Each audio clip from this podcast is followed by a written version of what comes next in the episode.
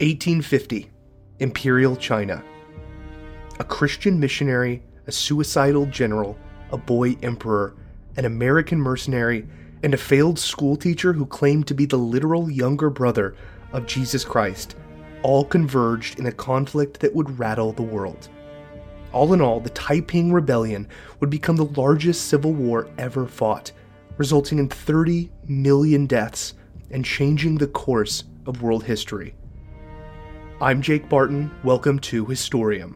This is episode 54 The Second Son of God. Some notes before we begin. In China, the family name comes first, so you'll notice quite a few people with the same first name, but that actually means they're related.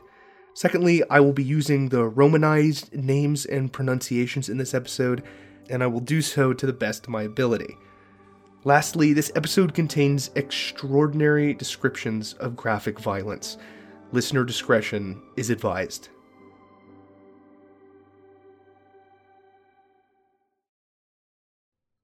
Chapter 1 A World Within a World. Tensions were high in the Qing dynasty, but you could hardly tell from within the walls of the Summer Palace just northwest of Beijing. Emperor Xianfeng the seventh ruler of the Qing dynasty spent nearly all of his time here, in the sprawling palace grounds, where ornate tiered pagodas and gilded theaters looked out over riding trails, lakes, and gardens that spanned over 800 acres.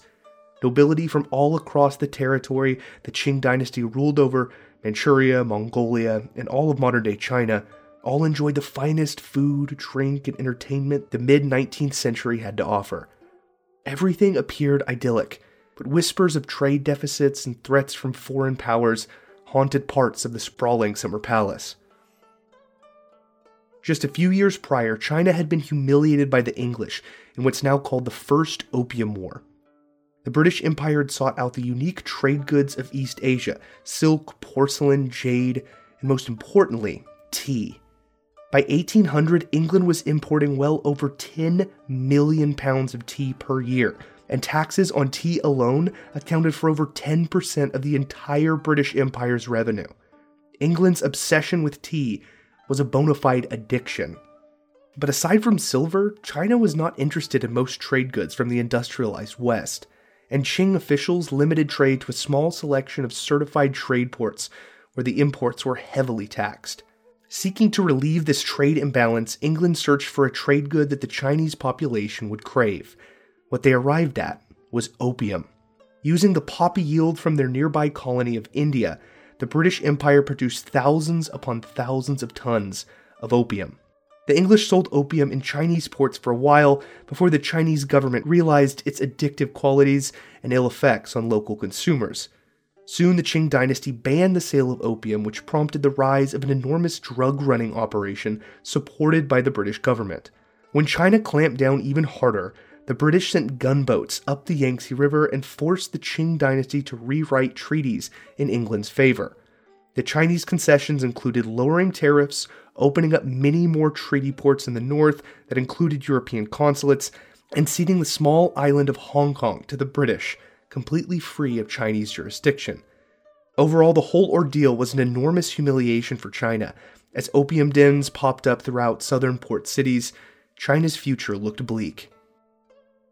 But aside from the occasional whispers of these problems, the denizens of the summer palace lived out their lives in lavish, ignorant bliss. None, perhaps, were less aware of the problems facing China than the emperor himself. Xianfeng, the emperor of the Qing dynasty was not actually Chinese. He was Manchu, descendants of the nomadic hunters north of the Great Wall that was originally built to keep them out. Since the collapse of the Ming dynasty 200 years earlier, his bloodline had ruled from Beijing in northern China. Natural disasters, economic turmoil, and encroaching Western influence had all plagued the Chinese under Qing rule. But instead of overseeing broad reforms, Qing dynasty leaders dug in their heels and relied more heavily on the bureaucratic status quo. Residents of the Summer Palace were confident that the mandate of heaven, which essentially taught that emperors were chosen by the universe to rule, assured success in every imperial decree.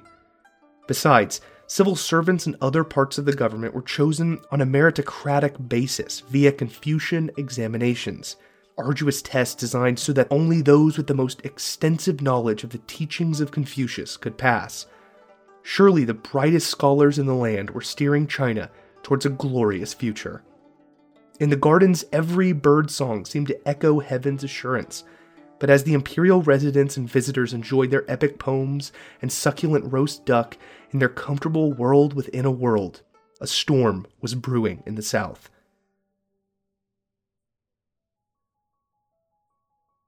Chapter 2 The Dreamer Dreams swirled in the head of the young Hong Xiuquan. Confucian proverbs inscribed on glowing stones floated over the mountains around his village he leapt from one to the next, as if he were ascending a flight of stairs. His memorized words of wisdom served as stepping stones as he ascended higher and higher into the sky. The stone now wobbling beneath his feet was inscribed with the words, To see what is right and not to do it is want of courage. He hopped to the next stone. Wheresoever you go, go with all your heart. Another step. Before you embark on a journey of revenge, dig two graves. Soon his mountain village had vanished below a layer of haze as he followed Confucius's teachings up to the clouds. Better a diamond with a flaw than a pebble without. But then he stopped. The stepping stone in front of him vanished. Hong Xiuquan clutched his temples, trying desperately to remember the specific proverb. The mental block turned to stone in his mind as he was pulled back towards the earth, flailing. Xiuquan screamed as the ground rose to meet him. The 10 year old boy sat up from his bed in a cold sweat. Panting, eyes wide, he reached under his bed and heaved up a heavy tome, the five classics of Confucius. He began thumbing through, trying to find the passage he had forgotten, the forgotten passage that had prevented him from reaching heaven. Hong Xiuquan was born in a small mountain town in southern China in 1814 the youngest of three brothers. He showed an aptitude for scholarship from an early age. His cognition, recall, and general wit astounded his family and the other members of the village. Seeing his potential, his entire family saved up funds for the journey to Canton, a large port city in the south, where the imperial examinations were conducted.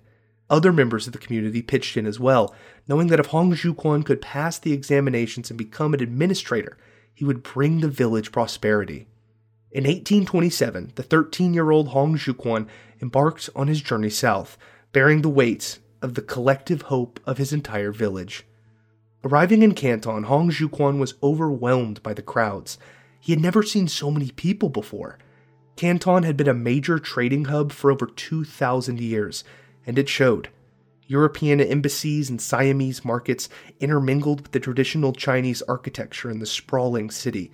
Smells of Indonesian spices mixed with the scent of half rotten fish floating in from the town harbor.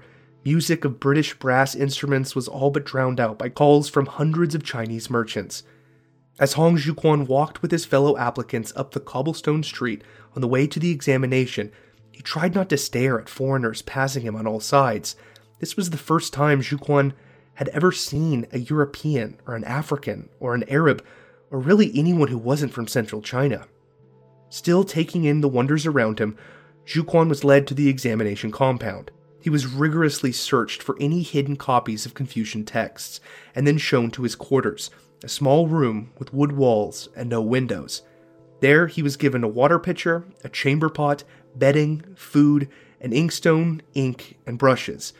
He would spend the next 72 hours holed up in this space.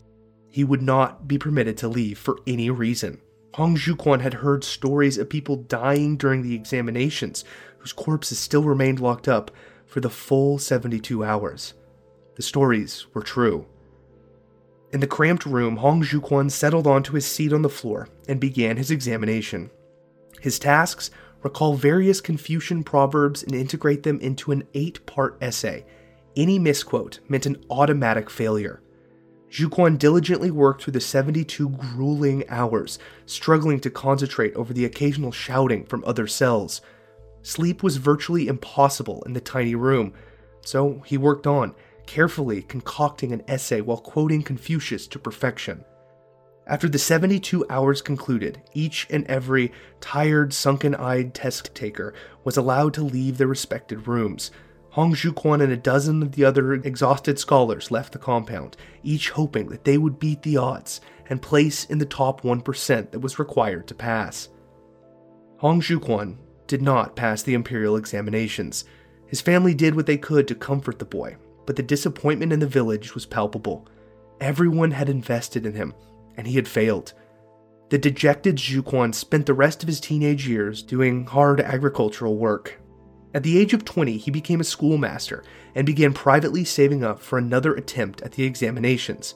In 1836, at the age of 22, Hong Xiuquan made a return voyage to Canton to retake the imperial examination.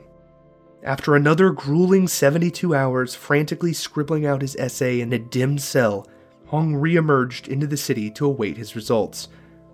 It was on the eve of the First Opium War, and tensions were higher than when he had first come to Canton, and that didn't help the sense of doom he felt when his thoughts turned to the examination.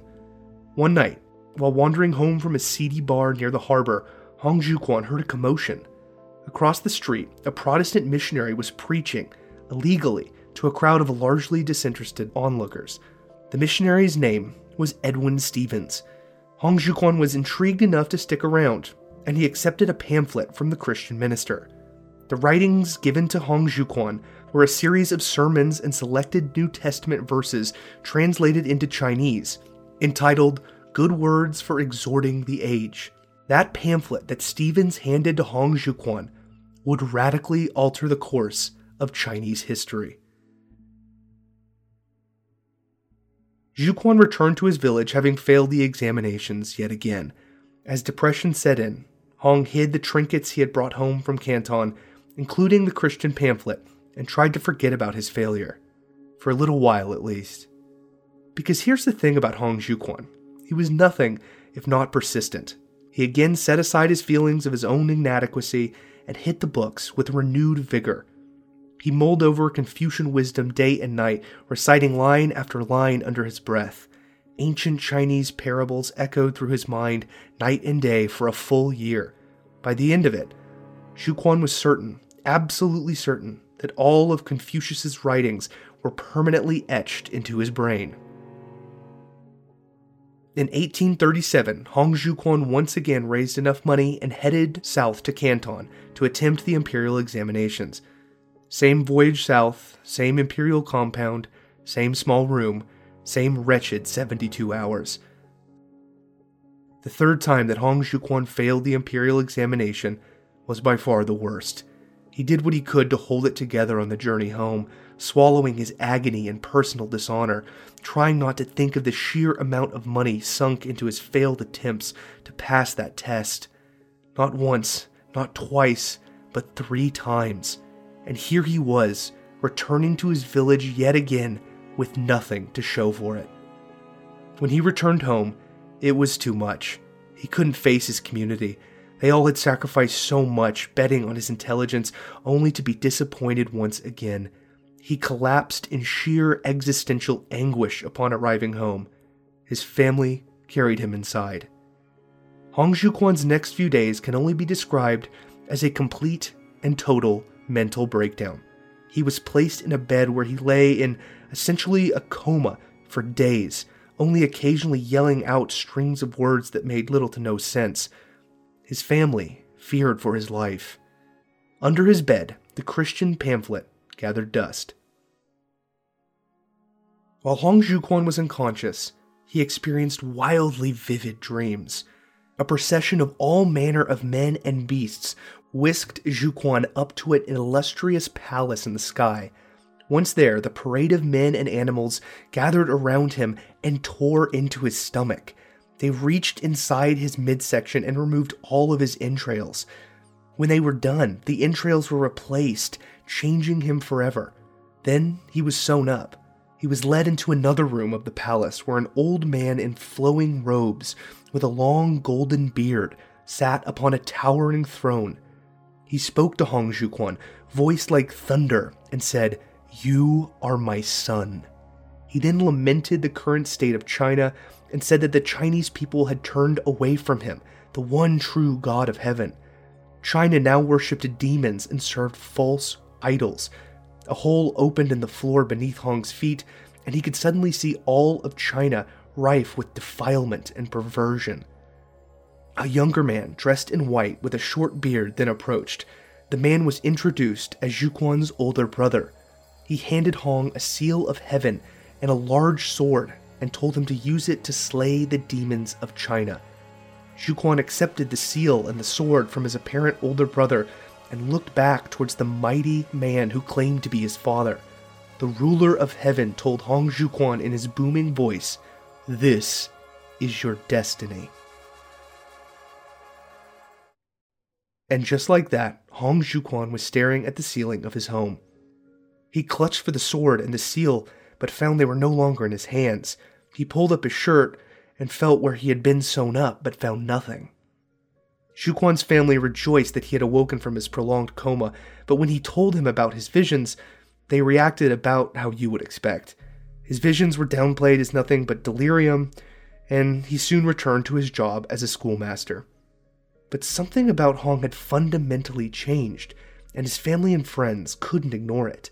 He now spoke with a confidence and was more gregarious, friendly. Some even reported that his height and size increased dramatically. His cousin later said that, quote, his gaze had become piercing and hard to endure, unquote. The despondent Hong Xiuquan, who had fallen into the coma, had awoken a new man.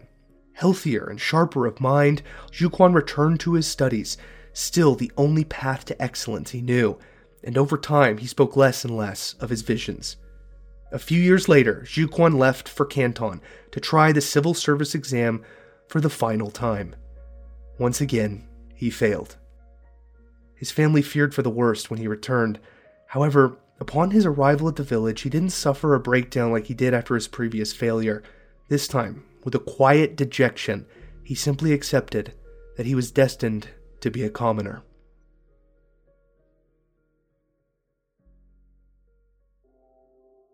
Chapter 3 A Word from the Lord. A few months after Hong Xiuquan's final attempt at the imperial examination, he was visited by his cousin, Hong Rengan. Rengan had spent much of his time in Canton under the tutelage of several Christian missionaries who were preaching illegally in the city. The newly converted Rengan found the pamphlet Xiuquan had received from the Christian minister all those years ago, including many portions of scripture translated into Chinese. Rengan urged Xiuquan to give the writing a look. Skeptical of his cousin's newfound religiosity, Xiuquan nevertheless accepted the pamphlet and began reading Good Words for Exhorting the Age, which taught about God the Father, creator of the world, and his beloved Son, the Savior of the world, Jesus Christ. There were illustrations of both divine beings in the pamphlet, and Xiuquan immediately recognized them as the people from his vision the powerful man with the golden beard was God the Father, Jehovah, and the man who called himself his older brother was Jesus. His heavenly calling was obviously not the delusion of a madman, but his true destiny. Hong Xiuquan nearly collapsed when he realized this meant that he was the second son of God. He immediately told the village of his epiphany, desperately trying to show his connection to the Christian writings. Xiuquan proclaimed, quote, I have received the immediate command from God in his presence. The will of heaven rests with me. Unquote. But no one really believed him. No one, except his cousin Hong Rengan. With religious fervor, the pair destroyed all of the holy idols in Xiuquan's home, then burned the Confucian literature. They then began preaching their new interpretation of Christianity to anyone who would listen. The village grew worried. Soon, a Qing dynasty official caught wind of Xiuquan's new beliefs and promptly had him fired from his job as a schoolmaster. But Xiuquan didn't care at all. He and Rengan began traveling the countryside, preaching with vigor that Christianity was the truth and that Hong Xiuquan had found divine favor as the son of the one true God the two soon met up with another distant cousin, Feng Yushan. Yushan was a brilliant young man who had also failed the imperial examination several times. He was immediately enraptured with Xiuquan's story and pledged himself to the cause. In the early 1840s, they left their home province and continued preaching throughout southern China. Many of the first converts were family members and other poor farmers from Hong's ethnic lineage, called the Hakka, a subset of the ethnic majority, the Han. Hakka literally translates to guest people, and they were generally looked down upon by other ethnic groups in China. This made them more receptive to this new, radical Christian message, which sought to overthrow the current Confucian order.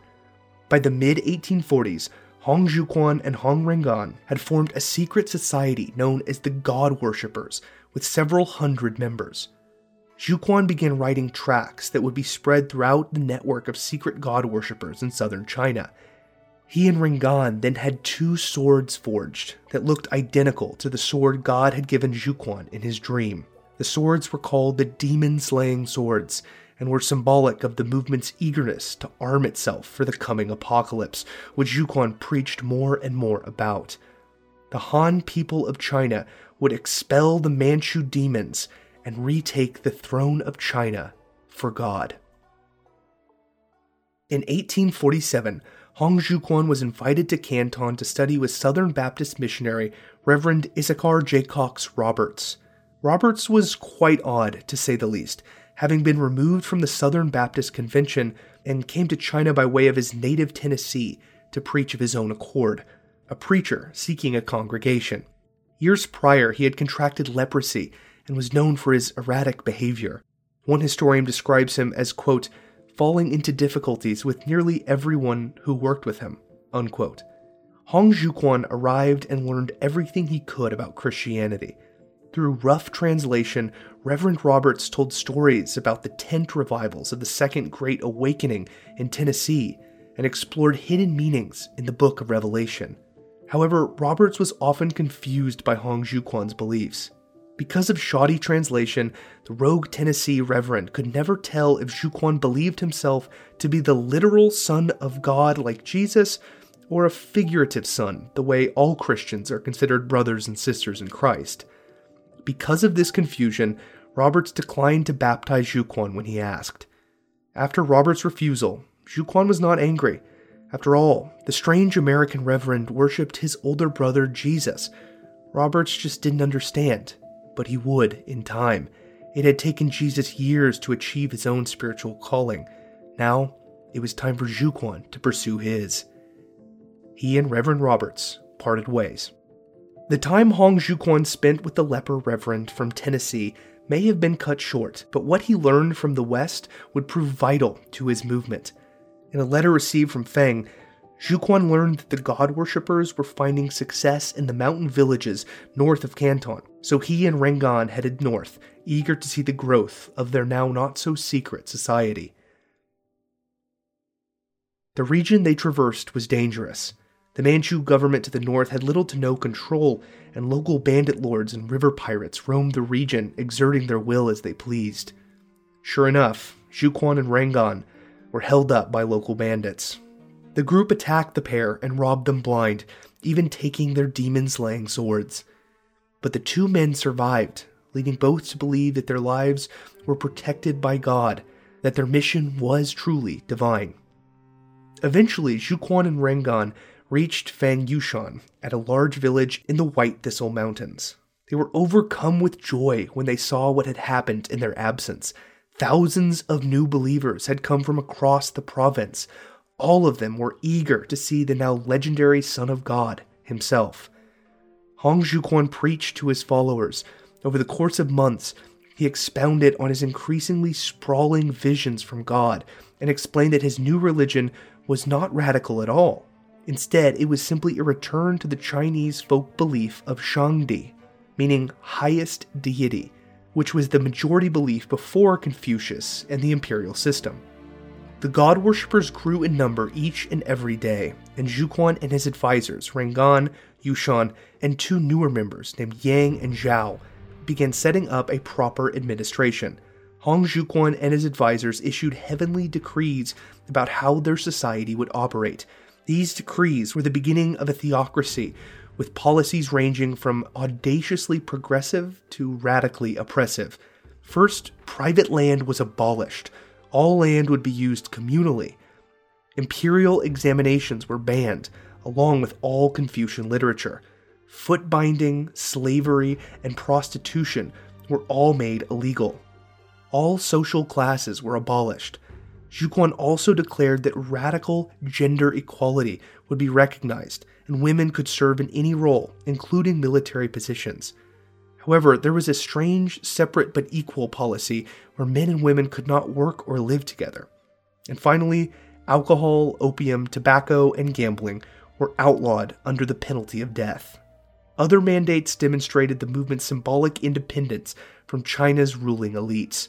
For instance, the standard men's hairstyle in imperial China was the queue, which was a shaved head save for a long braid towards the back. Many native Han and Hakka people viewed the forced queue hairstyle as a symbol of oppression. The god worshippers declined to shave their heads and grew out all of their hair in an act of defiance to the Manchu rulers. Those outside the movement thus referred to them as longhairs. Xiuquan's radical reforms appealed to many of the rural peasants in the province, and by 1850, the god worshipping society swelled to well over 10,000 people. As his forces grew, Xiuquan's preaching became more aggressive. He actively referred to the Manchu led Qing dynasty as a demonic court led by dogs. Destruction of Confucian literature and Buddhist shrines were celebrated. Xiuquan ordered every follower to prepare for battle army units were organized, and the god worshippers began to buy, steal, and collect weapons from nearby villages, including swords, spears, and muskets.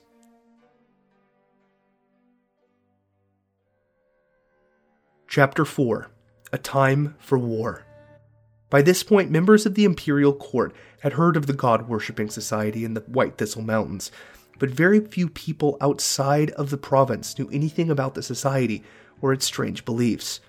But when the god worshippers began appearing in the larger cities in the region, local Qing dynasty bureaucrats requested aid. Qing officials sent messages to the god worshipping society ordering them to disperse. Despite the dreaded imperial seal on the documents, the requests were ignored. By the end of 1850, a local militia arranged by the Qing government began heading south towards the town of Jintian, which now had a sizable faction of god worshippers. Upon hearing about the encroaching army, the god worshippers rallied the village of mostly Hakka people to join them in defending their society against the Manchu government from the north. Their combination of fervent preaching and political maneuvering worked, and the villagers aided the god worshippers in setting a trap for the approaching army. The imperial forces soon arrived, poorly regulated, undersupplied, and with little to no intel the Imperial forces were caught terribly off guard by the ambush. The forward portion of the Imperial militia was eviscerated. Many of the fanatical rebels, despite never having seen combat, gleefully participated in the massacre. With the advantage of surprise and some brilliant maneuvering by the rebel leaders, god worshippers were victorious, killing thousands of Imperial soldiers while losing only hundreds, all while outnumbered nearly three to one. As remnants of the Imperial forces retreated north, the god worshippers pursued, capturing several more towns before finally calling off the chase. The surprise attack was an overwhelming success. Several Manchu generals' heads were placed on stakes and paraded through the town of Jintian. It happened to be Hong Xiuquan's birthday, and buoyed by the news of the victory, he declared himself the heavenly king of the Taiping Heavenly Kingdom of Peace. This god worshipping society was now officially a theocratic absolute monarchy. The news of the overwhelming success of the newly declared Taiping Heavenly King's forces spread through the region like wildfire. The Qing dynasty had long ignored the region's request for assistance, repelling bandits and pirates, and had refused to help in dealing with the famines and mass opium addiction. The Manchu bureaucrats in power had levied high taxes, yet were notoriously corrupt and racist in their dealings with the local populace. Now, having seen the Qing dynasty try to suppress a new religion only to be humiliated, new followers rallied to the Taiping Kingdom in droves. Tens of thousands of people cut their long queues and headed to join a new kingdom that would hopefully turn out better than the last. Many criminals decided to join the movement as well. Dirty river pirates and roguish bandits began arriving and offering their services to the Taiping rebels. Qing power structures in the region collapsed completely, and many imperial officials had to flee for their lives. By the end of 1851, well over 100,000 people had joined the Heavenly King and the Taiping in active rebellion against the imperial Qing dynasty. As the Taiping Heavenly Kingdom consolidated power, Hong Xiuquan rewarded his early followers.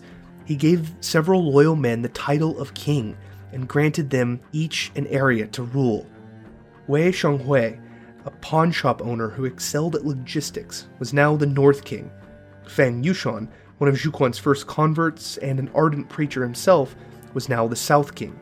Yang Xiuqing, spymaster and self proclaimed healer, who also boasted that he could commune with God the Father, was now the East King.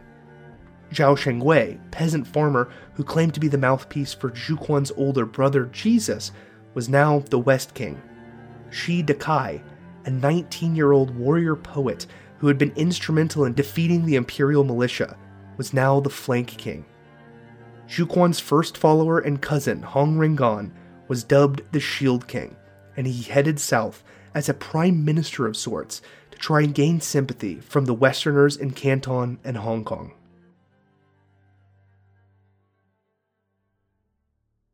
Chapter 5 Siegecraft To the north, in the Hunan province, people were terrified that the Longhairs would invade at any moment. They had good reason to be scared. The Taiping forces didn't strike while the iron was hot, they made the iron hot by striking several groups of Taiping rebels under the leadership of Zhao Chaoguai, the West King, marched northward into the Hunan province. The small mining towns and fishing villages mostly fell without a fight. Many villagers eagerly cut off their queues and joined the rebel cause. Anyone who opposed the Taiping had already fled to the fortified city of Changsha. Changsha was well defended and filled with Qing soldiers from the Green Standard Army, a loosely regulated police force named for their green banners. The Qing soldiers were more adept at solving civil disputes than participating in actual combat, but they had the advantage of a well fortified position in the high walled city. The Taiping forces prepared for a siege. Supply lines to the city were cut and battle lines were drawn. As the weeks passed, the rebel forces continued to train. Instead of raiding and plundering the countryside, as a typical invading force might have done, the Taiping took a more evangelical approach, convincing rural farmers to join their ranks and recruiting local miners to dig under the city walls. It was an ambitious play, but all the tunnels either missed their mark or collapsed. The West King saw morale sag as tunnel after tunnel failed, so he made a risky choice. Seizing a bright yellow Taiping banner, he rode to the front lines, prompting his men to raise a deafening cheer. Hearing the commotion, a Qing soldier manning the wall squinted down and noticed the rider's royal robes. He approached his commanding officer and pointed out an opportunity that would be well worth the use of their precious gunpowder. The West King was confident in his divine protection. He sat boldly astride his rearing horse, leading his men in another war cry when a loud crack resounded across the battlefield. In a startling flash of blood and bone, a cannonball shattered his right shoulder. The Taiping battle standard fell to the ground, and the West King collapsed, his shoulder eviscerated and his left arm rendered useless. The West King and mouthpiece of Jesus Christ died soon thereafter. When Hong Xiuquan heard of the West King's untimely demise, he called off the siege. However, instead of ordering the Taiping forces to return, he urged them to advance deeper into central China. Bypassing a fortified city was unheard of as a strategy, but it turned out to be a brilliant tactical move. It completely subverted the expectations of the Qing government and extended the reach of the Taiping rebels into countryside already sympathetic to their cause. Taiping forces advanced forward over 300 miles in 25 days. By now, men who used to be farmers, miners, and fishermen could rightfully call themselves soldiers.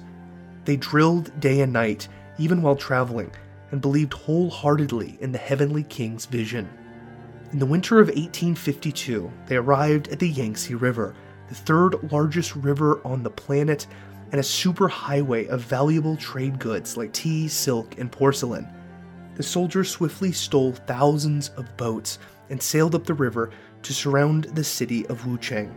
They found the city center incredibly well fortified, but due to the economic success of the region in recent years, the city itself had sprawled far beyond the walls protecting the urban core. The Qing dynasty governor ordered every citizen outside the walls to burn their homes so it couldn't be captured by the Taiping. He also offered a monetary reward for every severed Taiping head brought to him, awarding bonuses for heads with longer hair, since the length of the Taiping soldiers' hair could determine how long they had been involved in the movement. But when Wuchang citizens living in the suburban sprawl saw the Qing forces retreat behind the walls of the city center as the Taiping advanced into their neighborhoods, they simply surrendered without a fight. The Taiping leaders were adamant about avoiding a slaughter. They viewed every Qing citizen as a potential member of the Heavenly Kingdom. As a result of their restraint, thousands upon thousands of people living in the outlying neighborhoods of Wuchang cut their queues and joined the Taiping cause. The rebel forces then assembled a large bridge out of thousands of boats to block off the harbor to surround the whole city and cut the Qing forces off from their lifeblood, the Yangtze River. Surrounded on all sides and plagued by the shifting alliance of its suburban citizens, the sprawling trade city of Wuchang fell to the rebels in under three weeks. Chapter 6 The Eastern Flood With the capture of Wuchang, several million people now lived in the rapidly expanding Taiping Heavenly Kingdom. At this point, with control of a large trading city in the heart of China, Heavenly King Hong Xiuquan had a decision to make. He could cross the river and try to take the Qing dynasty capital of Beijing itself, or he could head east, solidifying control of the Yangtze River and gaining access to the Pacific Ocean and potential Western allies. The Heavenly King was certain the Manchu rulers of the Qing dynasty would be well prepared for an invasion of their capital, so he ordered his generals to begin a campaign down the Yangtze River. This is widely regarded by historians as one of the worst decisions made by the Taiping. Because little did Xiuquan know, the Qing government was in a state of panic and disarray.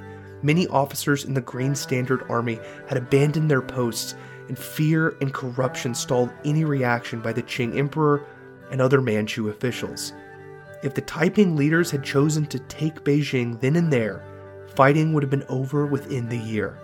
Instead, over the course of the next two decades, the war would spill more blood than any before it in human history. As the Taiping rebels moved east along the river, cities fell quickly. Hangzhou, Anqing, and Chengtong were all captured as the Taiping Revolution moved down the river like a flood. Led by the North King and the East King, with the Heavenly King following close behind, the rebels made contact with Westerners for the first time. Though the Europeans didn't quite know what to make of this new heavenly kingdom, they happily accepted their offer to buy thousands upon thousands of muskets and cannons. Not only was the army now well armed, it was growing every single day. By the time the Taiping forces arrived at Nanking, their soldiers totaled more than 700,000 men. The ancient city of Nanking was perhaps the most well fortified city in the world. Once the seat of the Ming dynasty before their downfall and replacement by the Qing, Nanking was surrounded by an enormous stone wall, the longest in the world. Enclosing an area of over 55 square miles, it had taken 21 years to build and used over 200,000 laborers to move 20 million cubic feet of earth and stone. Aside from the huge walls, complex topography surrounding the city provided a strategic advantage. The northern portion of the city was a defensible harbor on the bank of the Yangtze. On the eastern portion was a mountain called the Dragon's Shoulder, where the tombs of the old Ming emperors lay deep within. Fortresses clung to the sides of the Dragon's Shoulder, which overlooked the ancient city. It seemed insurmountable, but the leaders of the Taiping rebels had a strategy. Weeks before their planned arrival at Nanking, they sent spies into the city disguised as Buddhist monks. Each spy carefully examined a section of the city walls, looking for signs of weakness sagging stones, aging battlements, wide gaps between watchposts. Then, once they had identified the most vulnerable points of attack, they waited. As the Taiping army drew nearer by the day, panic spread throughout Nanking. The population of mostly ethnic Manchus began to evacuate the city, hauling as many possessions as they could carry. Hundreds of thousands were trapped inside, though, when the siege forces arrived and cut off all exits. Once the forces were assembled, each spy within the city lit a large fire behind the portion of the wall they deemed most susceptible to attack. Many were arrested for arson, but they all succeeded in their task. The besieging forces outside watched as pillars of smoke rose around the perimeter of the city. The Taiping now knew exactly where to attack. The rebels had brought along several miners from their previous sieges, who at this point could rightfully be called battle engineers.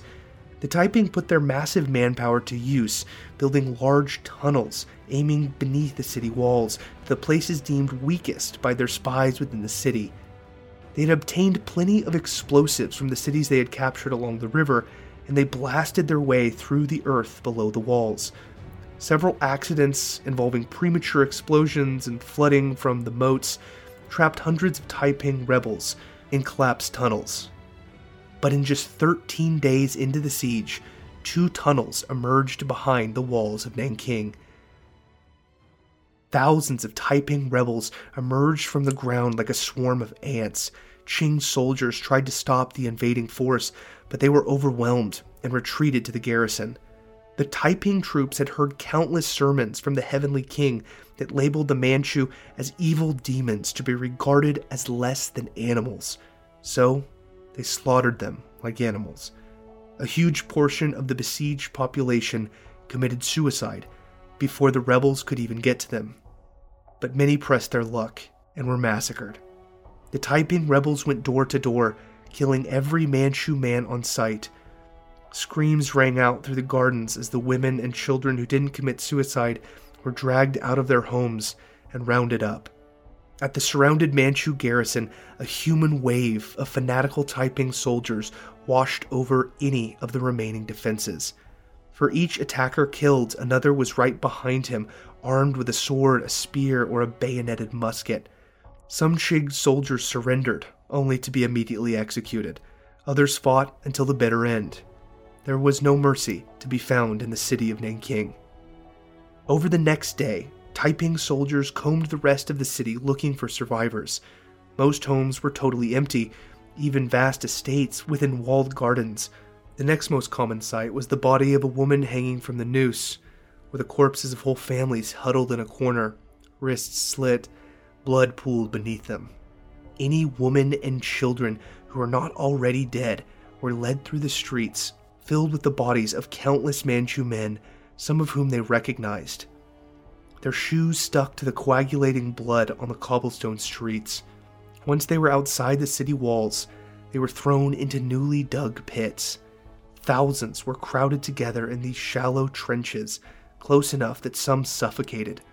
Oil was poured over them as cries of fear and agony and mourning rose up from the trenches. Then the Taiping troops threw torches into the writhing mass of human suffering, igniting all of the oil drenched women and children. The flames spread quickly. Around 30,000 civilians were burned alive. The rebels were used to violence, but this. this seemed different. The Manchus were demons, of course, so the Taiping troops had been led to believe, but to see them tortured like this was sickening. Some soldiers looked away, while others privately vomited onto the blood soaked soil outside of the newly conquered city of Nanking.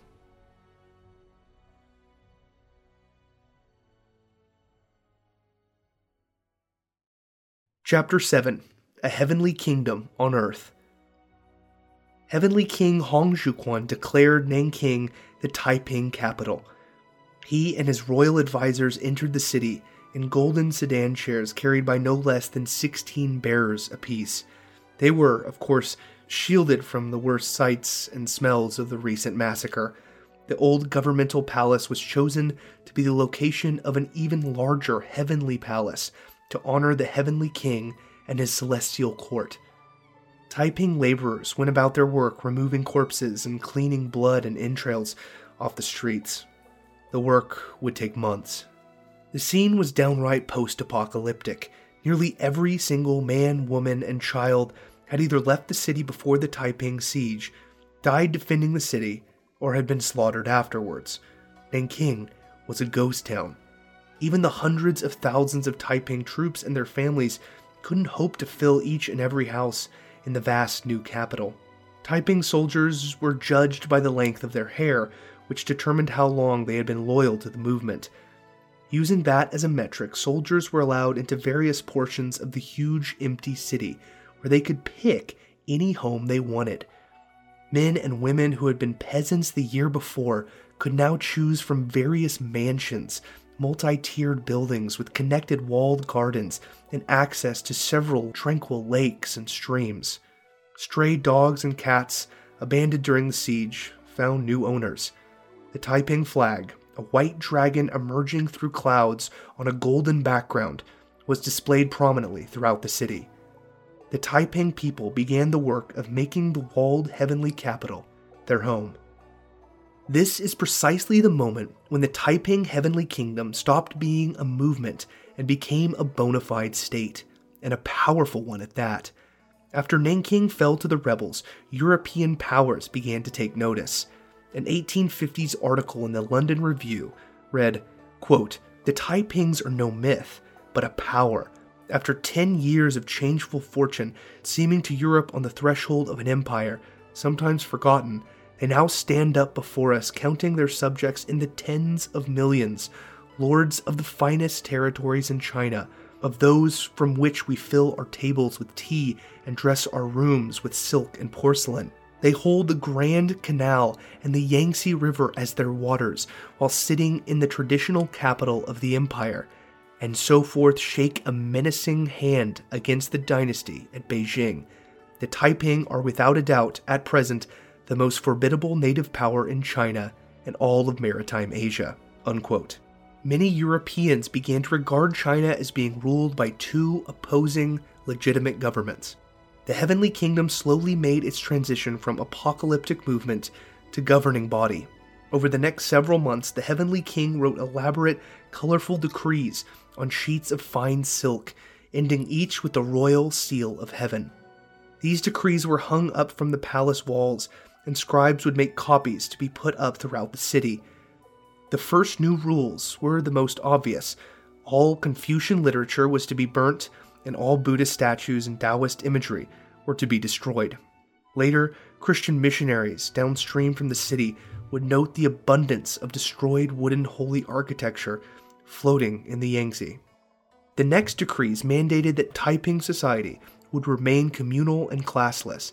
This was consistent with the message Hong Xiuquan had preached on the warpath. But now the challenge was to implement these changes to Chinese society on a grand scale. Some people, especially on the fringes of the Taiping territory, thought shared resources and women soldiers were a step too far. Old taboos die hard. At this point, the Taiping Heavenly Kingdom continued to solidify power. The kings under Hong Xiuquan proved masterful when it came to diplomacy and convinced nearby cities to join the Heavenly Kingdom. The lower tax rate sure helped. The Taiping government even gained the support of some of the connected crime syndicates in China known as the Triads. As the far reaching Taiping armies continued to train, nobles in the north grew increasingly worried.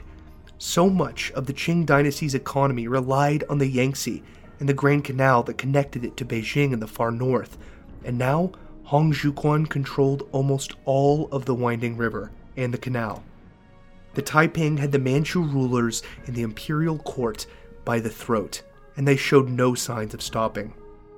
the subordinate kings of the heavenly court devised a two pronged strategy for defeating the Qing once and for all. One army would cross the Yangtze and march towards Beijing. The other would go west, establishing control over the entirety of the Yangtze and its tributaries. The Qing government had to do something, and fast.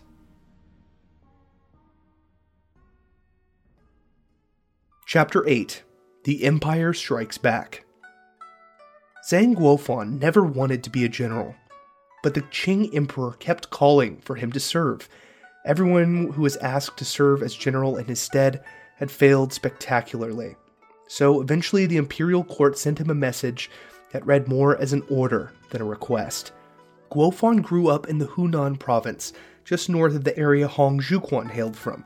He had always been mild mannered anxious, and oftentimes quite depressed, and like Xiuquan, he was regarded as brilliant from an early age.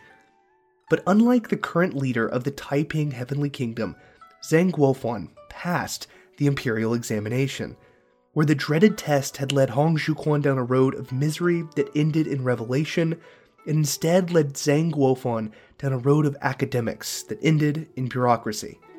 He enjoyed his career for the most part, Spending his days reading and writing in peace was his idea of bliss. When it came to his responsibilities in politics, however, that was a different story. He was attending his mother's funeral when he got the order that he was to be made general. The imperial court was breaching a taboo by interrupting Guofan's mourning, so he knew that he could not refuse. With immense sadness and terror, Zhang Guofan accepted the role of reshaping an entire branch of the Qing dynasty's military. The current state of the Green Standard Army was an unmitigated disaster. Commanders of the decentralized militias were paid in proportion to how many men they oversaw. This inevitably led to local commanders lying about their numbers until they swelled to downright preposterous amounts. Corruption ran rampant as local militia leaders simply hoarded supplies and asked for more and more from the imperial government. Commanders rewarded soldiers based on bribery, favors, and family lineage, not merit. Nepotism ran wild. Soldiers pooled their funds to create brothels, opium dens, and gambling houses. And when it came to actual warfare, soldiers often panicked and fled when Taiping forces got too close, or they paid drunkards and bandits to take their place when the fighting actually broke out. Troop discipline wasn't the only problem. The Green Standard Army fought with spears, swords, and matchlock muskets.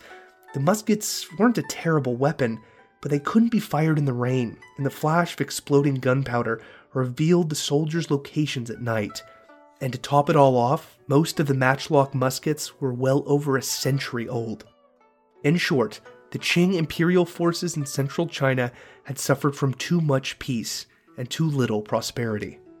Zhang Guofan wrote to a friend about the pathetic state of the Green Standard Army when he first arrived, saying, quote, Even if Confucius himself came back from the dead, he could spend three years and still not manage to correct their evil ways. Unquote. So, Guofan decided to scrap the whole thing. He decided he needed a regular volunteer army, not gangs of local militias. He recruited across the Hunan province, a land that was partially taken over by the Taiping rebels. He surmised that soldiers with families and homes nearer the insurrection would be less likely to flee, as they had more to lose from rebel victories. He framed the recruitment on an appeal to tradition. He claimed that the army was built on Confucian principles and was devoted to protecting Chinese tradition. Once he had gathered men, he began strict regimented training with a new ranking system based purely on merit. Despite this new system, he encouraged officers to treat their men like sons, not mere subordinates. General Guofan wanted the fighting force to function like a metaphorical family, not full of literal families that led to corruption like before. The soldiers learned to stay in formation and stand their ground. They focused on close quarter fighting. And so the Hunan army was born. By 1854, it was ready for combat. Marching from the west, General Guofan's troops swiftly retook Changsha and Wuchang from the Taiping. They inflicted few casualties, but effectively split the Heavenly Kingdom in half. Hong Xiuquan's movement was now cut off from the cloudy White Thistle Mountains from where it began. Zhang Guofan's fears began to dissipate as his soldiers, the men he viewed as sons, won their first victories.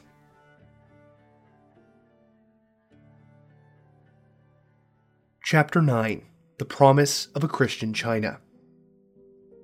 Meanwhile, Hong Rengan, the Shield King and the de facto Prime Minister of the Taiping Heavenly Kingdom, was stranded in Hong Kong.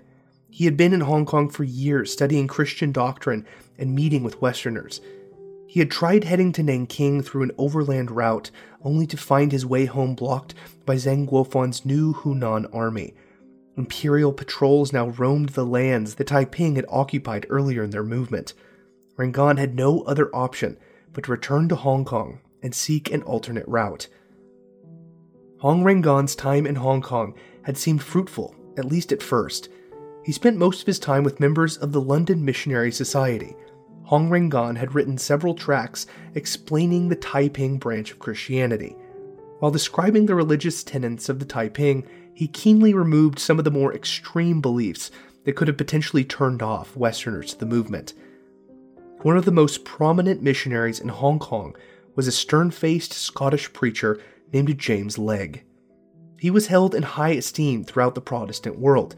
James Legge, who did not lightly praise anyone who was Chinese, described Hong Rengan to another missionary as, quote, the most genial and versatile Chinaman he had ever known, with a fine acquaintance of the Christian truth. Unquote. James Legge's daughter wrote in her journal that her father, quote, felt a special affection and warmth of admiration that he gave to hardly any other Chinaman. Unquote. Rengan hoped to leverage this relationship to give him more credence in front of Western officials, whose support was integral if the Taiping truly wanted to overthrow the Qing dynasty. Hong Rengan did an effective job of discerning what the missionaries wanted and how to most effectively frame the Taiping rebellion as their way to get it. The Shield King spoke eloquently and at length about the Taiping Heavenly Court's plans for the future. These plans included broad industrialization, a modern national banking system, an interconnected system of railroads, an efficient postal system, a national newspaper, and a blue water navy to protect the Chinese coast. The veil to China's lofty aspirations had been lifted.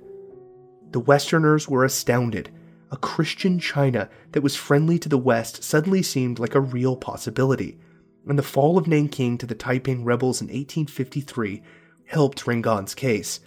The London Times in 1853 flatly declared that the Taiping rebellion in China was, quote, in all respects, the single greatest revolution the world has yet seen, unquote. But different perspectives of the Taiping Heavenly Kingdom yielded wildly different opinions. A now 35 year old Karl Marx took a keen interest in the Taiping Rebellion from its early stages. As a correspondent for the New York Daily Tribune, he wrote, quote, What is happening in China is not merely a rebellion or hodgepodge of uprisings, but one formidable revolution that demonstrates the interconnectedness of the modern industrial world. The next uprising of the people of Europe and their next movement for Republican freedom and a free economy may depend on what is now passing in China's celestial empire. Unquote. While Marx was eager to frame the uprising as one of class struggle and economic inequality, journalists in the American South, which was now well on its way to secession and civil war, framed the rebellion as that of an enormous slave uprising. A newspaper in the slave port of New Orleans wrote that the war was primarily a racial one noting the differences between the Manchu and Han Chinese ethnicities. They described the Manchus as the conquering race from the north, rulers of the primitive Han, who they noted, quote, had before this uprising served as quiet, patient, laboring millions who submitted to their Manchu masters with an exemplary gentleness. Unquote. For the people of the American South, the Taiping Rebellion stoked fears of the possibility of an African slave uprising on their own plantations. While trying to find a way back to his cousin in their proverbial celestial kingdom, Hong Rengan continued meeting with as many missionaries, sailors, and ambassadors as he could. He soon realized, though, that the Christian missionaries who thought so highly of him had only a loose connection to the governments of the countries that they came from, and the military men and ambassadors Rengan found only empty promises or explanations of tied hands. By the end of his stay in Hong Kong, the Shield King grew increasingly frustrated with the word neutrality. In May of 1858, Hong Rengan again set off for Nanking, eager to rejoin his cousin in the Heavenly Kingdom. Despite his best efforts, he had failed to attain what the Taiping Heavenly Kingdom truly needed most pledge Western assistance against the Qing dynasty. The Shield King left Hong Kong with favorable opinions, but nothing more.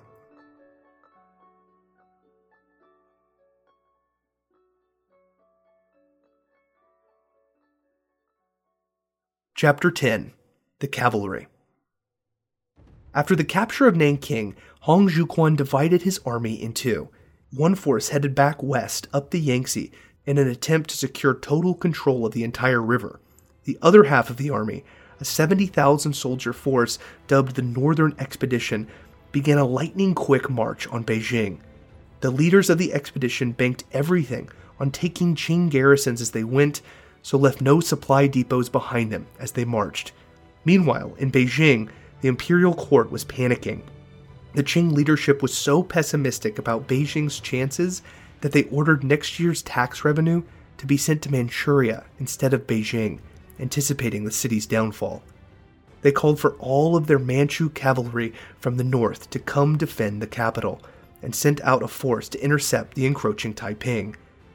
When the Northern Expedition Army of around 70,000 men was crossing the Yellow River just south of Beijing, the Qing launched a surprise attack. When about half of the Taiping troops had crossed the broad river, Qing soldiers managed to destroy the Taiping boats, trapping the other half of the invading army on the far side of the river. Since time was of the essence, the Taiping army simply resumed their march north at half strength. Then, winter arrived. As the Taiping forces closed in on the poorly defended Manchu capital, snow began to fall. Many of the Taiping soldiers were Han Chinese from southern China who had never even seen snow before, and they marveled at the falling white powder. As the snow continued to fall, though, the Taiping advance slowed to a crawl.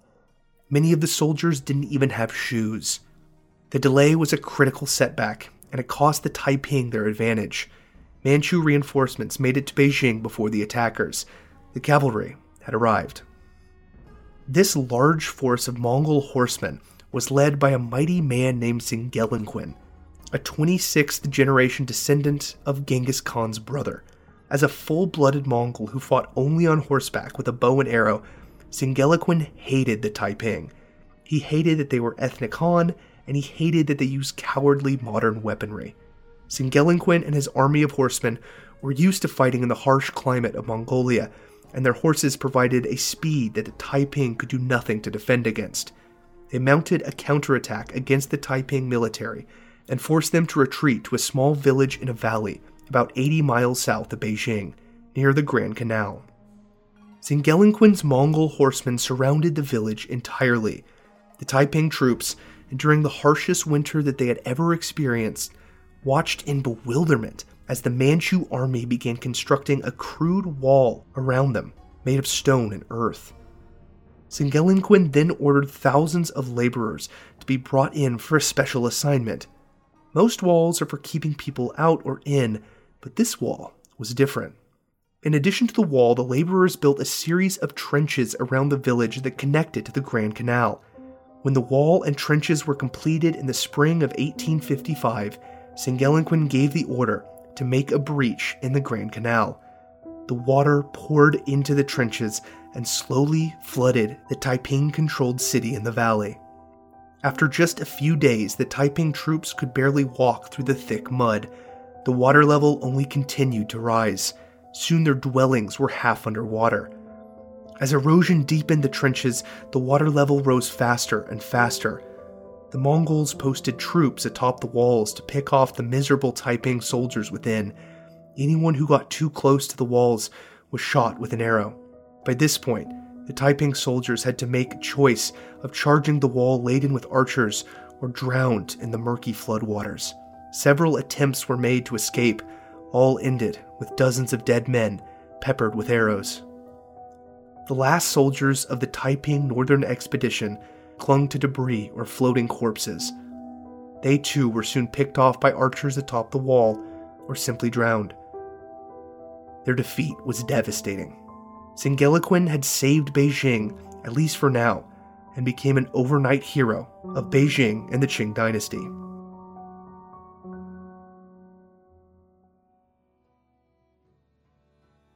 Chapter 11 When Death Comes, It Will Be a Great Blessing. The complete and utter destruction of the Northern Army was a mighty blow to the Taiping rebels, but the campaign west was a different story. A new general had been appointed to lead the campaign up the Yangtze, a man named Li Xiucheng. Years earlier, when Li was an officer in the Taiping movement, he had been captured by Qing forces and offered mountains of rewards to poison Hong Xiuquan, who he was often in close proximity with. Li stubbornly refused. Eventually, he escaped and made his way back to the Heavenly King, who, having caught wind of Li's faithfulness, promoted him to general and named him the Loyal King. The Loyal King was a tall man, built like a solid oak, and sported a pair of round spectacles. He was paired with Shi Dakai, the young warrior poet known as the Flank King. Another general and recently crowned king was a short, squat man by the name of Chen Yucheng. He had recently been crowned the heroic king for his sheer martial prowess. He had two large moles on his face, one below each eye, which led his followers to call him the Four Eyed Hound. All three kings were beloved by their troops, and they skillfully began their operation up the Yangtze to defend their trading cities and face Zeng Guofan's new Hunan army head on.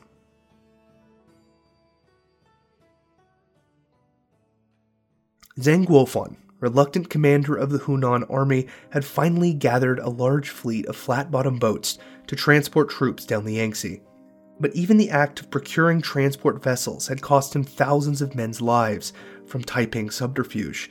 He wrote to the emperor begging to be punished for his failure. None came, at least not from the emperor.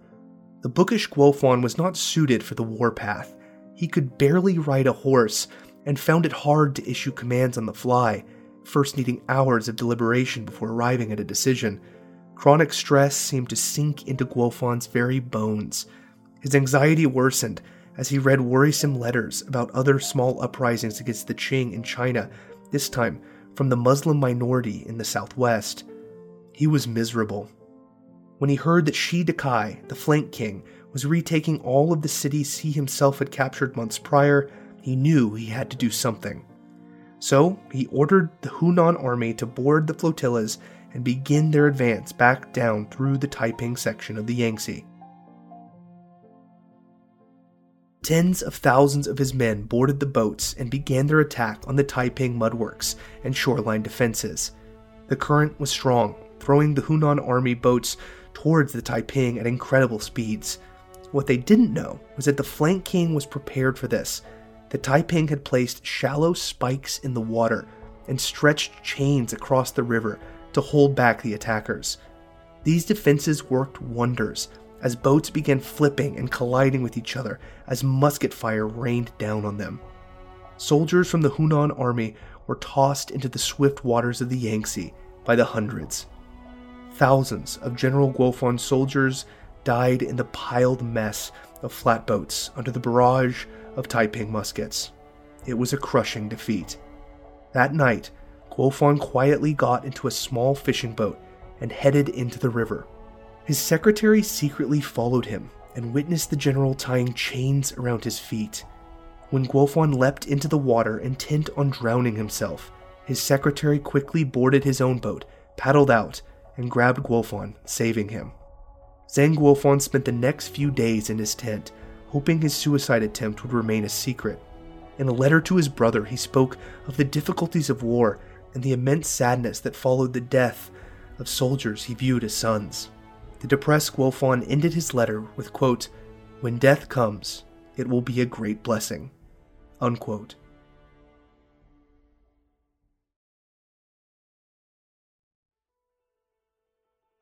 Chapter 12 Trouble in Paradise. By the autumn of 1856, the Taiping living in Nanking had settled into a comfortable life in the capital. The government policies involving a strict separation of men and women had been lifted, Trade guilds had been created for everything from bricklayers to carpenters to tailors, cooks, physicians, firemen, and undertakers. The living situation was downright roomy, with the Taiping population not large enough to fill every house. The less desirable districts simply became overgrown with vegetation as empty Manchu homes fell into various states of disrepair. But the people were happy, enjoying all the amenities the ancient city had to offer. Some Taiping explored Ming tombs deep within the nearby mountain, known as the Dragon Shoulder. Others held religious services in a castle called the Fortress of Heaven on the mountain's peak overlooking the city. As taxes and grain tributes poured in, the Taiping rebels lost a little more of their revolutionary edge from years prior. Hong Xiuquan's religious sermons, too, lost some of their previous fanaticism and began focusing on prayer and inner harmony. The South King and the West King had been killed by snipers on the battlefield, but most of the remaining kings, including the North, East, Flank, Yin, Heroic, and Peace Kings, now lived in the Heavenly Palace. The massive compound had buildings inlaid with gold, incense burning at all times, entertainment arranged daily, food and drink brought to private quarters, to say the Taiping kings of the heavenly court lived in complete luxury would be understating the complete paradise around them. By autumn of 1856, there were signs of trouble in that paradise. The first issue was a glaring lack of communication. During the military conquest, the kings all lived in close proximity to each other, in muddy tents set up on battlefields and in recently conquered cities. Gone were the days of each and every king nervously staring down at a battle map, deliberating strategy with each other. Nowadays, some of the kings scarcely met with each other at all, and when they did, it was only for very important matters and was often quite brief. This lack of communication bred contempt amongst the heavenly court. While Hong Xiuquan was the unquestioned leader of the Taiping Heavenly Kingdom, the East King had risen to prominence, and at times he appeared to wield more power than even the Heavenly King himself. To many, the East King had been having issues for quite some time. He would erupt into fits of delirium, where his voice would change dramatically. The voice emanating out from the East King claimed to be Jehovah, God the Father, and would make specific demands of Hong Xiuquan. In response, Xiuquan bowed and agreed to follow the instructions of his heavenly and literal father. This pattern continued intermittently throughout the years, and to the Taiping's other leaders, it appeared the East King was using his mouthpiece of God the Father status to bypass his position below Xiuquan, his superior. With the Taiping leadership holed up in the capital, God the Father seemed to channel through the East King more and more. Frequently, the voice booming forth from the East King demanded inane punishment for meager transgressions. Per Jehovah's orders, the North King was flogged for a crime committed by one of his lower servants. Shi Dakai's father in law was lashed 300 times for a mere property dispute. One day, the East King had decided to consolidate his power. Through the voice of God, he ordered each of the largest armies out of the heavenly capital. Hong Xiuquan obeyed, but he realized he was losing control of his own domain. Something had to be done about the East King. As the North King and Flank King led their troops out of the city according to Xiuquan's orders, they received a message sent through the Heavenly King's expansive spy network. Within the secret message, they also found a detailed report of Xiuquan's suspicion that the East King was planning to commit treason and seize the power of the Heavenly Kingdom for himself. At the end of the message was something perhaps more powerful than even the East King's voice of God the Heavenly Seal of Hong Xiuquan. The Flank King, despite being quite young, favored diplomacy and a measured response. But the North King, who had grown increasingly frustrated with the East King's demands, eagerly returned to the capital with his forces to put this supposed mouthpiece of God in his place. When he arrived, he immediately stormed the East King's palace. The Heavenly King had given strict orders to only target the East King, However, the North King, driven wild with rage, ordered every single person within the East King's palace to be executed. Soldiers flooded the palace and slit the throats of the unsuspecting guards. The North King's soldiers entered the homes and killed families in their beds. Screams of utter confusion rang through the halls as advisors, prostitutes, and servants ran for their lives. Hundreds were slaughtered, including the East King himself. Hong Xiuquan was furious to hear of the massacre, but he knew he had to act fast. The rest of the East King's soldiers, which numbered around 6,000 men, were fiercely loyal to the East King and would surely cause problems when they heard of the slaughter. So, the Heavenly King made a plan. As the East King's men heard what happened to their leader, Hong Xiuquan quickly intervened, stating that the North King would be tortured for what he had done, and that every soldier was invited to attend. The soldiers were riled up, but eager to see punishment exacted on the North King, so they piled into the palace to watch. They were so enthused to see justice enacted that they didn't feel the need to bring their weapons. Once all of the men loyal to the East King were crowded into the palace grounds, the doors were locked behind them. When the doors were reopened, soldiers loyal to the North King and the Heavenly King forced their way in and slaughtered the unarmed soldiers loyal to the East King. All 6,000 were butchered in the palace yard. By this point, the flank king Shi Dakai and his massive army of over 100,000 soldiers arrived back at the capital. When Shi Dakai heard of the massacres and deception, he was furious. He passed the large patches of recently spilt blood on his way to confront the other Taiping leaders. In the Heavenly Court, the Flank King condemned the North King's actions and demanded something be done about it before storming out. The North King warned the Heavenly King that the Flank King must be a traitor. That night, the North King raided Shi Dakai's dwelling in the city and murdered everyone inside but it turned out the Flank King was not there. He had elected to sleep outside the city walls with his officers, so only his family and servants were all killed. Shi Dakai was justifiably furious and began preparing to take out the North King and his forces. However, the Heavenly King had a spy among the North King's bodyguards. That spy found an opportunity and that night stabbed the North King in the back. With the North King dead, the flank king Shi Dakai was given complete control of the entirety of the Taiping forces. This time of betrayal and backstabbing came to be known as the Tianjing Incident. The death toll, consisting mostly of civilians, numbered around 27,000 men, women, and children. The timing could not have been worse.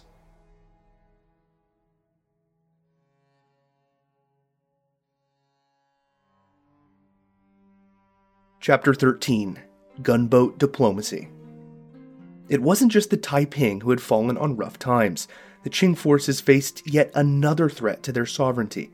In 1856, the British Empire decided that they had enough firepower to force a renegotiation of their deal with the Qing dynasty a fleet of British steamships made their way up the Yangtze, armed to the gills with firepower and hundreds upon hundreds of Royal Marines, many veterans of the recent Crimean War. A sizable retinue of American and French diplomats and soldiers were allowed along for the ride too, also eager to renegotiate their respective parts of the treaty. Upon seeing the minuscule Chinese boats they surged past, the English leader of the expedition noted that his fleet was, quote, a triton among minnows. Unquote. The men knew very little of the Taiping uprising and saw only grisly leftover evidence of its existence. The Western men, clutching their rifles, would often look over the side of the steamboat to see corpses and broken Buddha statues floating amongst bright blue bioluminescence. Dead men and dead gods floating downstream in the illuminated water made the heavenly kingdom they were traveling through seem all the more foreboding. However, the Western powers did not ally themselves with the Taiping rebels. British Parliament, in their late imperial wisdom, did not want to get directly involved in another land war in Asia. The steamship captains were given strict orders to not communicate with the Longhairs. Hearing rumors of the enormous size of the Taiping forces, the crew kept a watch on the southern shore of the Yangtze. However, they never saw many Taiping troops for the vast majority were currently involved in the civil war within a civil war in the heavenly capital of Nanking. The Western forces soon arrived at a Qing fort on the river that they planned to use as a beachhead. This fort was called Ataku Fort and was filled to the brim with troops under the command of Singelinquin, who had previously defended Beijing against the Taiping's northern expedition years prior. The Qing dynasty was hoping Singelinquin could defend the Manchu capital once more, this time against the British. When the steamships got within range, they began their barrage of cannon fire. The initial volley did visible damage to the fort's palisades. The Qing dynasty soldiers in the Taku forts returned fire. Their cannonballs flew over the water and landed about a hundred feet in front of the British vessels. The Manchu gunners changed their aim in an attempt to increase their range, but no matter what they did, their cannonballs landed right in front of the Western steamships. Knowing that they were completely out of range of the fort's weaker artillery, the British continued their barrage. Every 10 minutes, a single cannonball was fired at the fort. Each time, it did significant damage. All through the night, the cannons continued their symphony, with 10 minute intermissions between each shot. With each boom, the Royal Marines struggled to sleep. The Qing soldiers struggled to survive. Singelinquin, still mounted on his horse in the fort, fumed. His defenses were being obliterated, and there was not a thing he could do to stop it. Cowardly men using cowardly weaponry were getting the best of him. When the walls began crumbling around him from the steady barrage of cannon fire, the furious Mongol general ordered a retreat. The British entered their fortified beachhead as the battered Qing soldiers fled into the countryside the Western forces soon began their march north to Beijing. When they arrived, the Qing dynasty sent out a diplomatic party to discuss negotiations on the outskirts of the city. Tensions were high, and instead of coming to a peaceful agreement, the Qing negotiators captured the Western diplomats, including many British officers and journalists. The remaining men of the Anglo French forces were furious and began their advance on the capital to rescue their captured comrades the opposing forces met on a bridge across a series of canals called the Eight Mile Bridge. On one side stood Singelinquin with his elite Mongol cavalry. On the other sat the finest high caliber cannons the British had to offer. The proud Mongol cavalry rushed the French and British troops. Panicked artillerymen loaded their cannons. As the Qing dynasty horsemen drew closer, the British cannons erupted with smoke and fire the elite cavalry was reduced to piles of gore. Wave after wave followed, each met with a barrage of cannon fire. Cannonballs tore through flesh and bone, cutting through three, four, or five men each before stopping in a horse's chest or in a caved in breastplate. A pink mist hung heavy in the air. Soon the mounted Manchu troops could barely urge their horses over the piling mass of dead and dying men. Qing soldiers slipped on the blood. In the face of complete carnage, the Qing dynasty forces scattered.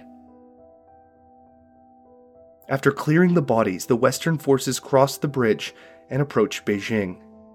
News of the defeat reached the city. Secretly, under the cover of night, Emperor Xianfeng fled the capital with his retinue and headed for an old imperial hunting lodge to the north. The emperor's younger brother, Gong, was left behind and tasked with the difficult job of negotiating with the Anglo French forces at the capital's doorstep. Negotiations were once again fierce. The Western negotiators demanded the prisoners be released, while the Qing dynasty held tightly to their only remaining bargaining chip.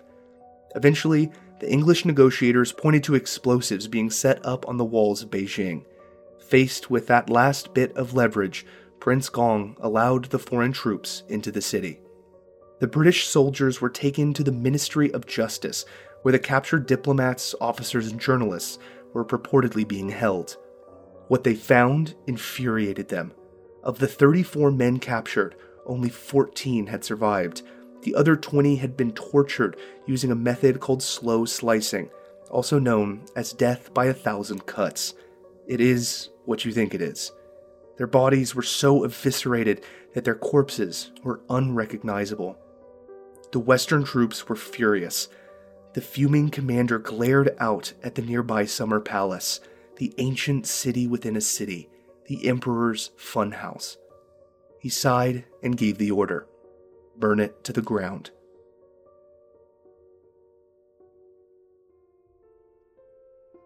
Thousands gathered to witness the devastation. Lights danced in the onlookers' eyes as they stared at the flames rising from the summer palace. Of course, the summer palace was now nearly empty, as much of the imperial court had fled north with the emperor. It had already been looted. Everything that wasn't too heavy to move or too difficult to hack off with a machete was taken. Silver bars, fine silk, priceless artifacts, all loaded into carts to be taken back to Europe. Some of the artifacts were over 3,000 years old, and many still remain in museums in Europe to this day. After the pillaging and plundering, thousands of European soldiers coordinated the lighting of fires in the Summer Palace. Exquisite halls, pavilions, temples, galleries, bridges, and gardens all went up in flames. Many maids and eunuchs, those not deemed important enough to flee with the others, remained in the Summer Palace. They locked themselves in closets and basements, trying to hide from the invaders. Several hundred died during the blaze. For days, the fire continued as an area eight times the size of Vatican City burned. You could see the flames for miles, and many watched as the city within a city, a world within a world, burned to the ground. The ashes of the Summer Palace fell upon the Qing capital. A young officer in the Royal Engineers by the name of Charles Gordon wrote this in his journal quote, We went out, and after pillaging it, burned the whole place, destroying in a vandal like manner most valuable property, which could not be replaced for millions. We got upwards of 48 pounds apiece prize money. I have done well. The local people are very civil, but I think the grandees hate us, as they must after what we did to the palace. You can scarcely imagine the beauty and magnificence of the places we burnt. It made one's heart sore to burn them. In fact, these places were so large, and we were so pressed for time that we could not even plunder them carefully. Quantities of gold ornaments were burnt, wrongly considered as brass. It was wretchedly demoralizing work for an army. Unquote. This is far from the last that you will hear of Charles Gordon. After the fires had burned out, the Europeans placed a placard on the gates that led to the ashen wasteland that used to be the Summer Palace. The placard read, quote, This is the reward for treachery and cruelty. Unquote. The feelings of the residents of the occupied Beijing were mixed. Some welcomed the Westerners, hoping to gain an upper hand with the British if they decided to treat China as a puppet government as they had India but many loathed the foreigners, thinking up ways of assassinating them in their sleep. News soon spread that the emperor himself had fled the capital. Confidence in the Qing dynasty had fallen to an all time low. Singelinquin was stripped of his noble titles after his disastrous cavalry charge and complete failure to utilize gunpowder in his defense of the city. A dejected Prince Gong signed the treaties put forward by the British and French diplomats, the Qing dynasty formally caved to all Western demands, including allowing foreign diplomats to reside in Beijing and effectively legalizing the opium trade. And just like that, the Western forces returned from whence they came, leaving destruction, fear, and uncertainty in their wake.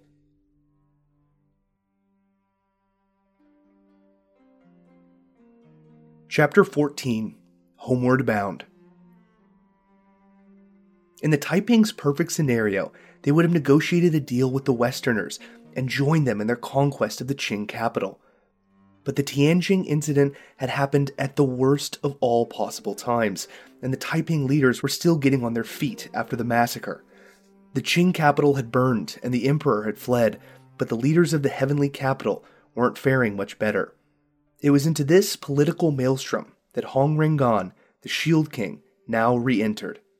For the past few years, Hong Rengan had been doing everything he could to find his way to the heavenly capital, to no avail.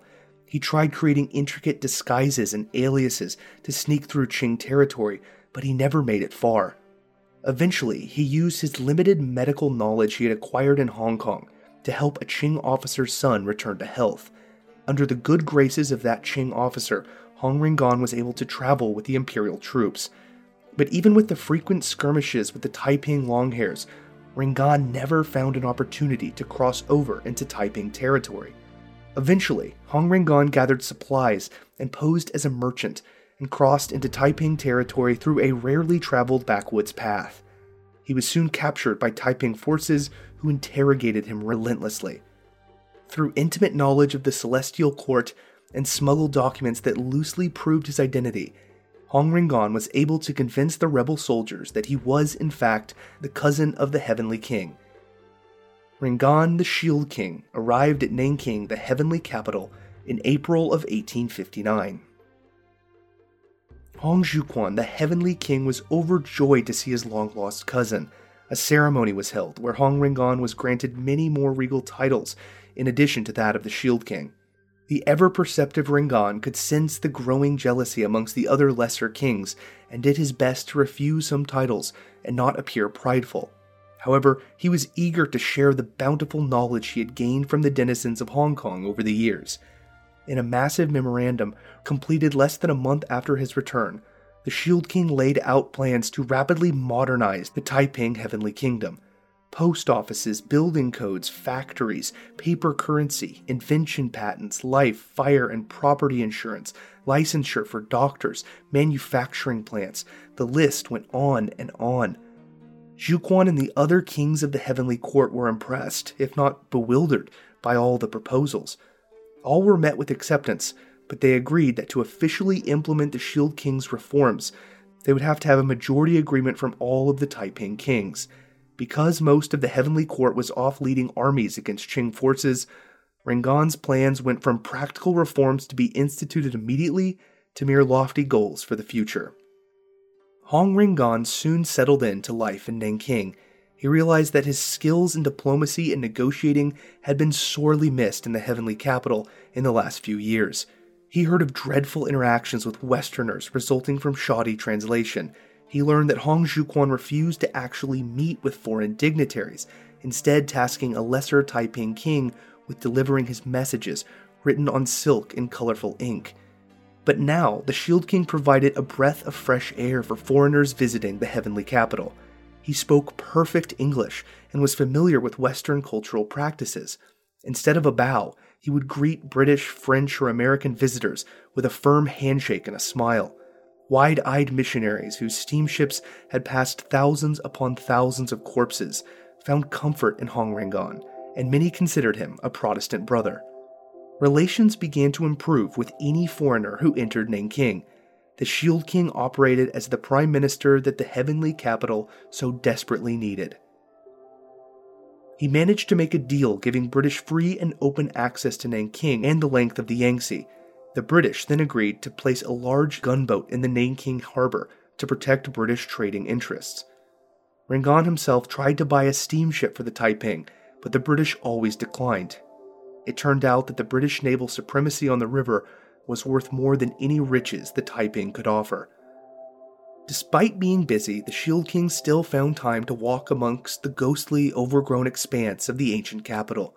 Birds sang in the old sections of the city that were already being reclaimed by nature. As he walked along the shore of the lake or through the blossoming gardens, he maintained a steadfast hope for the future of the heavenly kingdom. However, Hong Rengan slowly grew frustrated with his cousin's lifestyle.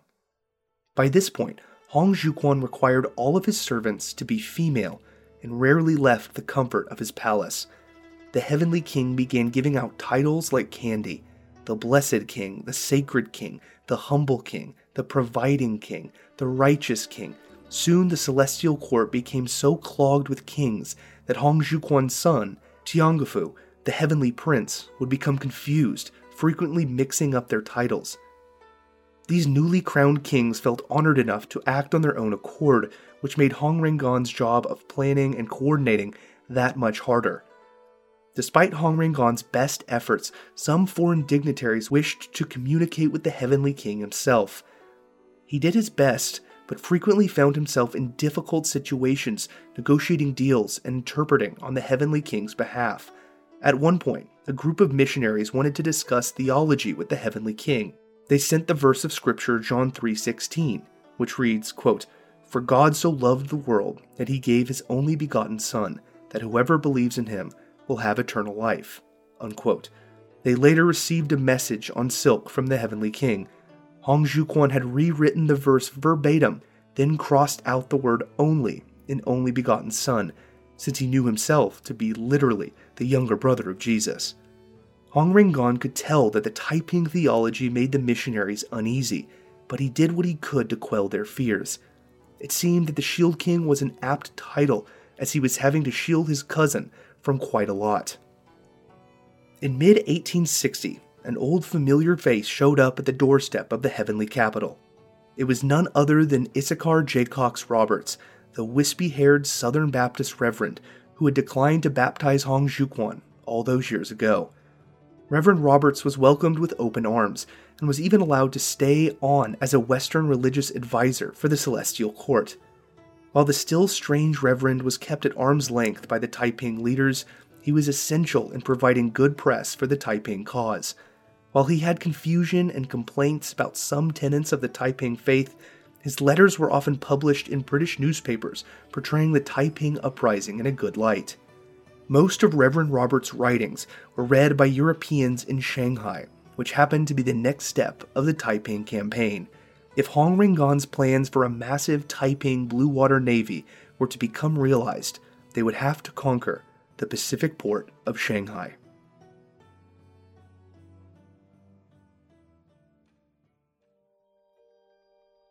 Chapter 15 The Comet The summer of 1861 was a time of strange astrological omens.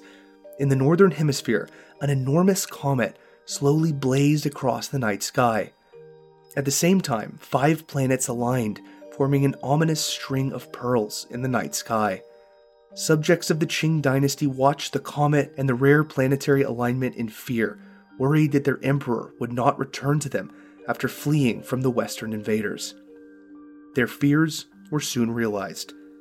In August of 1861, Emperor Xianfeng died in the lodge of the old Manchu hunting grounds that he had fled to after the attack by Western forces.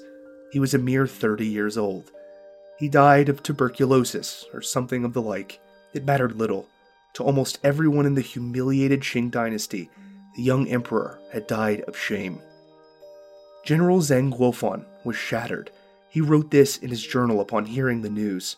Quote, Heaven has collapsed and the earth is split open. My emperor, from the time he had come to the throne until today, over the course of the last 12 years, never knew a single day that was not consumed by worry over our dangers. Now the long hairs have begun to weaken, and it looks as if the war is reaching a turning point. But my emperor did not live long enough to hear report of my victories, so his dejection and melancholy will follow him into eternity. What a terrible agony for myself and his ministers. Unquote. The untimely death of the emperor bode ill for the entire dynasty, as the ruler's health and longevity were a clear reflection of heaven's happiness with the current regime. The Qing dynasty's legitimacy could now be openly questioned. To make matters worse, Emperor Xianfeng was nearly infertile. Despite being attended to by 18 concubines and wives over the years, the monarch had only fathered a single son. That heir was, at the time of the emperor's death, only five years old. The Taiping were overjoyed to hear of the Manchu ruler's demise. The Shield King quickly went to work producing propaganda celebrating the death of the Qing emperor. In one venomous tract, Hong Rengan wrote, Quote, Zhang Feng, the demonic imbecile, was a gambler and a drunkard. He exhausted the treasury, squandering it like sand. His summer palace was resort of debauchery, in which he even founded a male section for sexual perversion. Now that resort has become a pile of ashes, and the emperor himself has fallen into hell. The little demon left behind will find it difficult to continue this fiendish rule. This is precisely the time for us to seize the opportunity to uphold heaven and render ourselves not unworthy in our role as heroes of the world. Unquote. The comet that streaked across the sky bode ill in other areas of the world as well. In North America, it hung over a fractured union. Each month, more and more states rejected the election of Abraham Lincoln and seceded from the Union. That summer, the U.S. Civil War began in earnest. These enormous upheavals in North America and China terrified the leaders of England. The empire relied on the stability of their commercial interests overseas, and the United States and China were two of their largest markets. Parliament chose to recognize the legitimacy of the Confederate States of America in order to ensure the continued import of cotton from the American South. But an inevitable Union blockade soon dashed their hopes of economic stability there.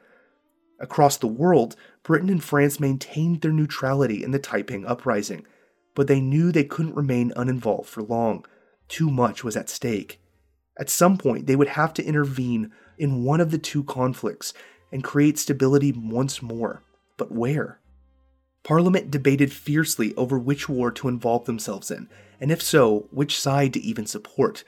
The justifications for any course of action were political, religious, economic, and moral. In the American Civil War, the Union had been a solid ally for years, but the Confederacy produced the cotton English mills so desperately needed. In China, the Taipings were a new Christian kingdom that held more precious territory, but the Qing dynasty was more ancient and had already signed an incredibly lucrative treaty with the British. On and on, Parliament debated but their predicament would be decided for them on the walls of Shanghai in the summer of 1861.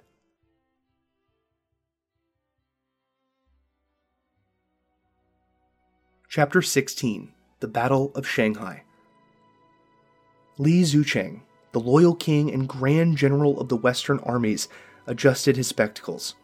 His army had marched from the heavenly capital at Nanking, taking every mining town and fishing village on the way most simply opened their gates. The Taiping fighting force, well over a 100,000 strong, was now camped a few miles outside of Shanghai, the shining sea of the Pacific just beyond the port before them. They could smell the salt and brine. While the harbor would be a crown jewel essential in the Taiping campaign, the city itself betrayed its value. Haphazardly organized, malaria ridden, and caked with mud, Shanghai was far from a model metropolis. Houses were stacked upon each other like an unorganized bookshelf, and the winding streets were filled with criminals, pirates, and as of late, hundreds of thousands of Qing refugees, eager to sleep behind any wall that separated them from the long haired rebels.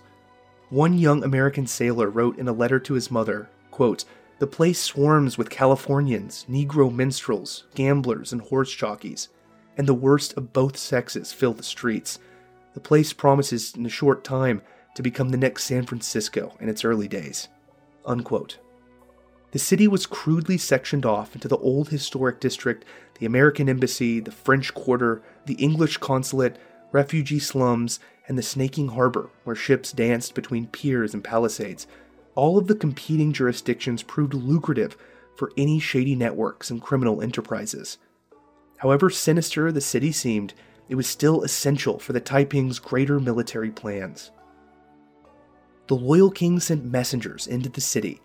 They were not to report to the Qing officials or criminal lords, but to the embassies of England, France, and the United States.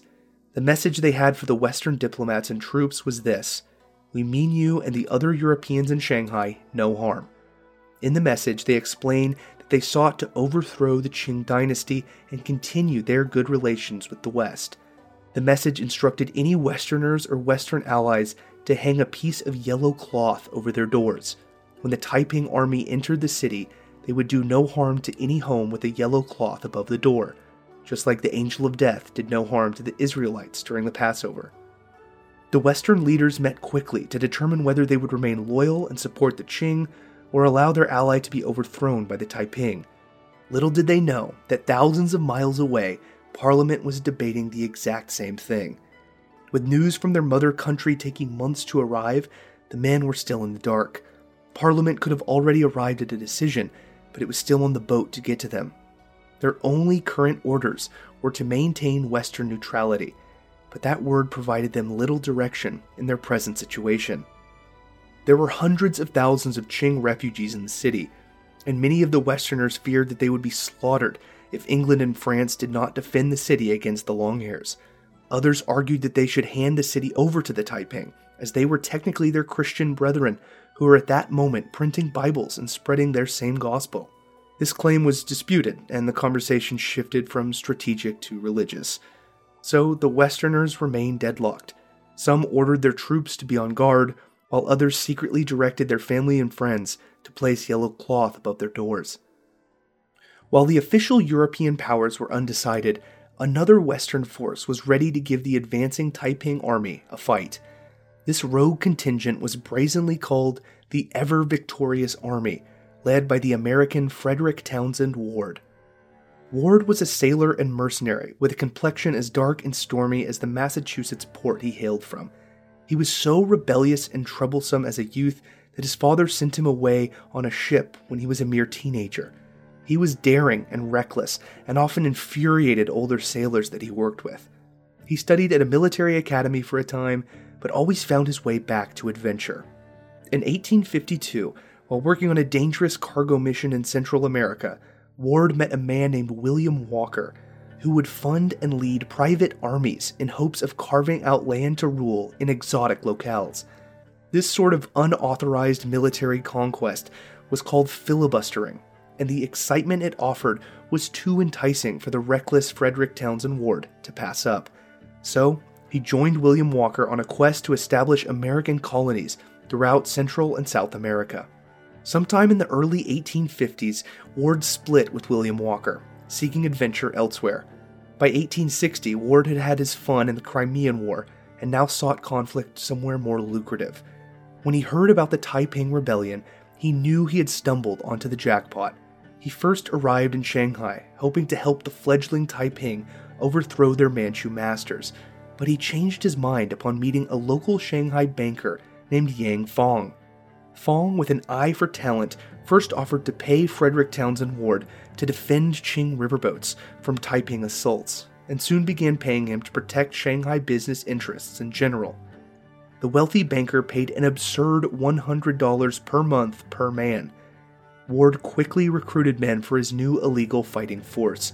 Soon he had several hundred men alcoholic Confederate soldiers, Filipino migrants, British Marines who had jumped ship, Many of the men were 49ers, gold diggers who didn't strike it rich in California, so decided to become mercenaries. The motley crew dressed in a hodgepodge of uniforms from nearly every faction of Shanghai society. While the fighting force was chock full of deserters, ne'er do wells, and drunkards, it did boast some of the best firepower that their wealthy banking patron could provide cornucopia of modern cannons, repeating rifles, Colt revolvers, and high powered explosives were all at Frederick Townsend Ward's disposal.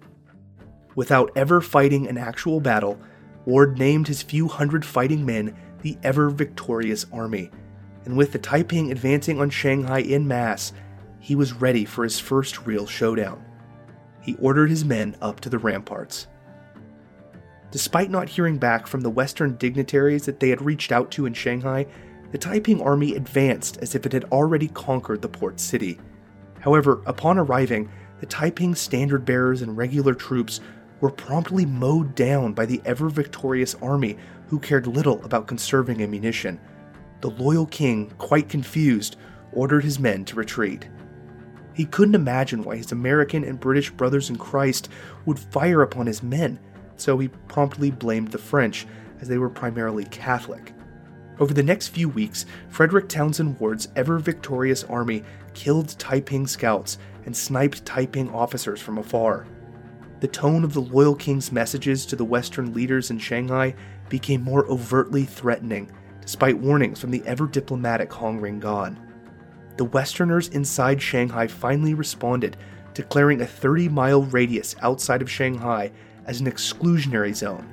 The Taiping could come no closer until the diplomats received word from their respective legislative bodies back in Europe. A fierce debate ensued among the Taiping celestial court about whether the problem of Shanghai was an issue of diplomacy or warfare.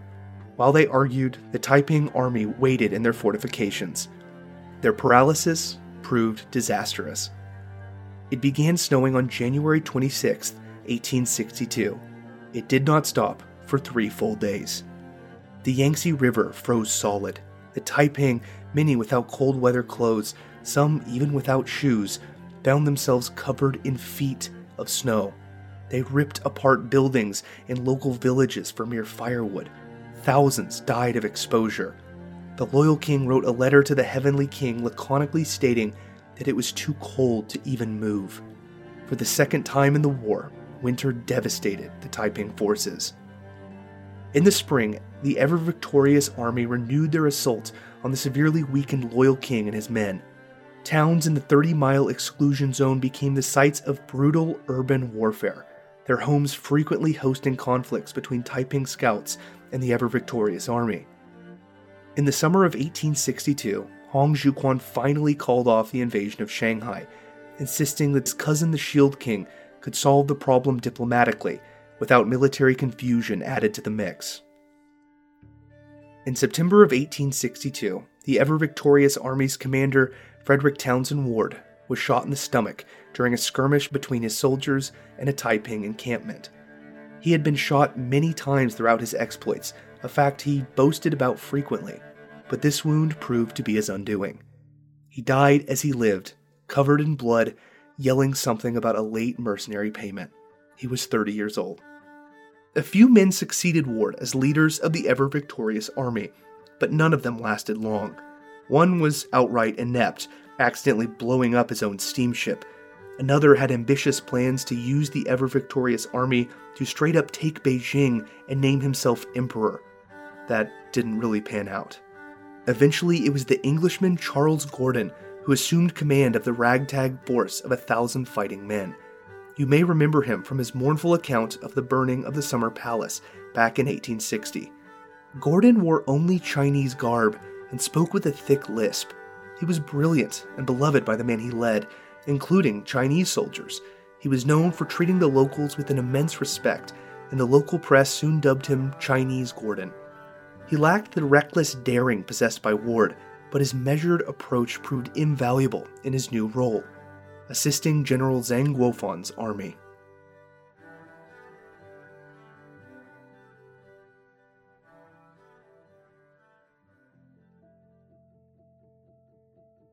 Chapter 17 Turning Tides With the Taiping attacking Shanghai, and in the eyes of the West, their consulates and embassies, Britain had officially pledged their support behind the Qing dynasty.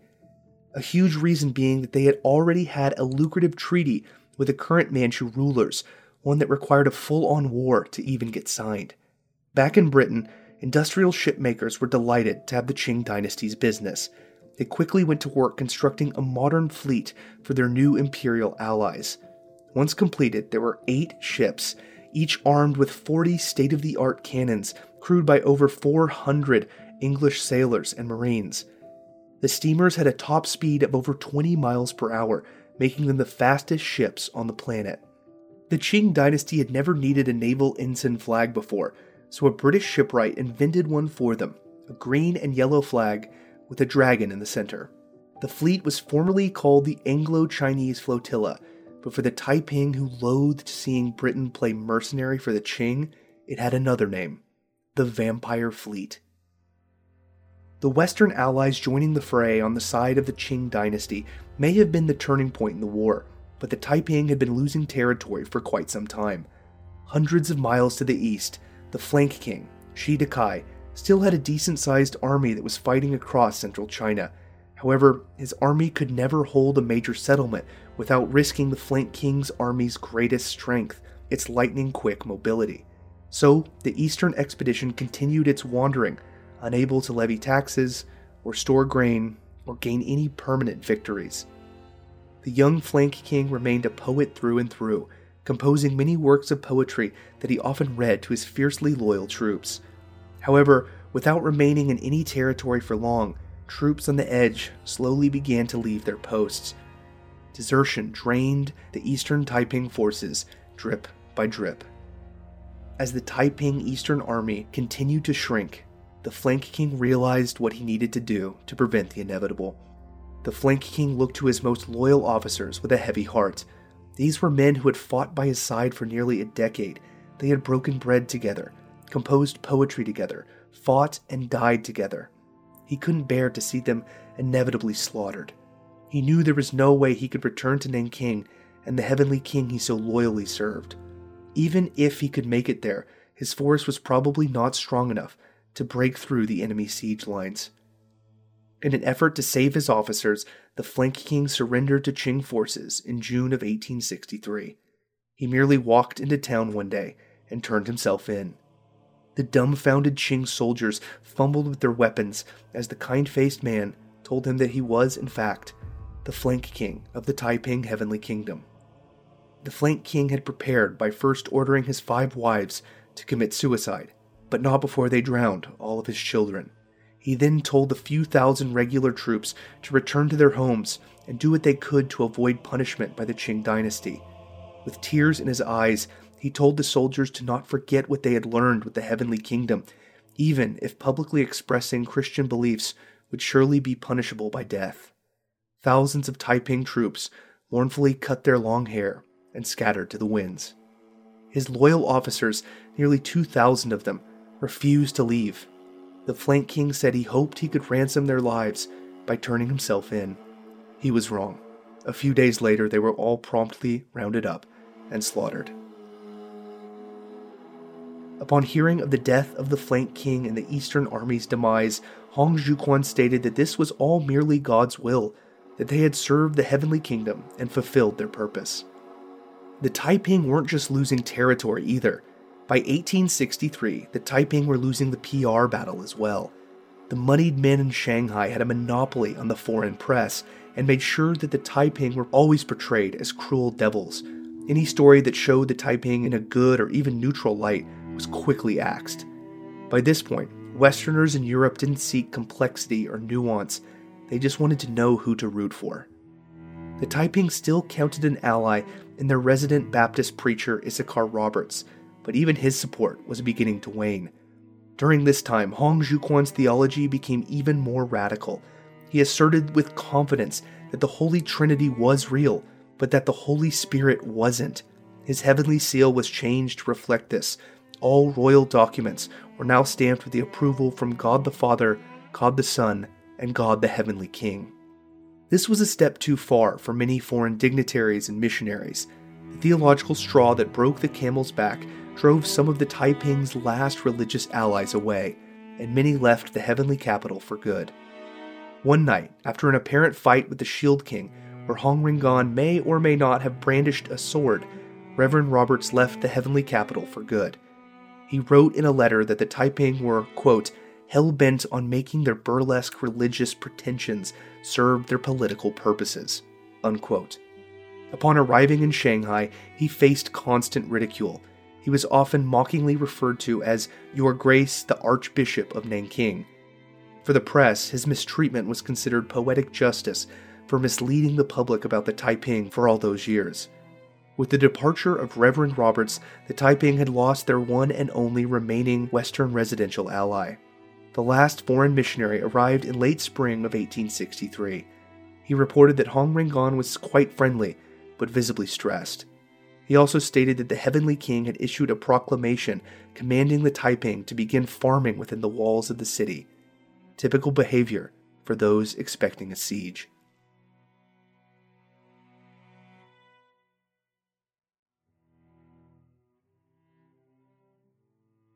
Chapter 18 Siege of a Ghost Town. General Zeng Guofan, with the help of new Western officers from the ever victorious army, completed the siege of Anqing, which had held out for months through mass starvation, even resorting to cannibalism before they surrendered. But the Qing forces couldn't enjoy their victory for long. Stemming mostly from the unwashed masses of refugees along the Yangtze was a massive outbreak of cholera the onset of the disease was hard to pinpoint. First came cramps, then diarrhea soon after, pale and milky. They would slowly rip out the insides of the victims. Death came quickly. Thousands died each day. In many villages along the Yangtze, bodies were piled up on the street sides or simply thrown into the murky waters of the river. Bloated corpses became a common sight on the Yangtze.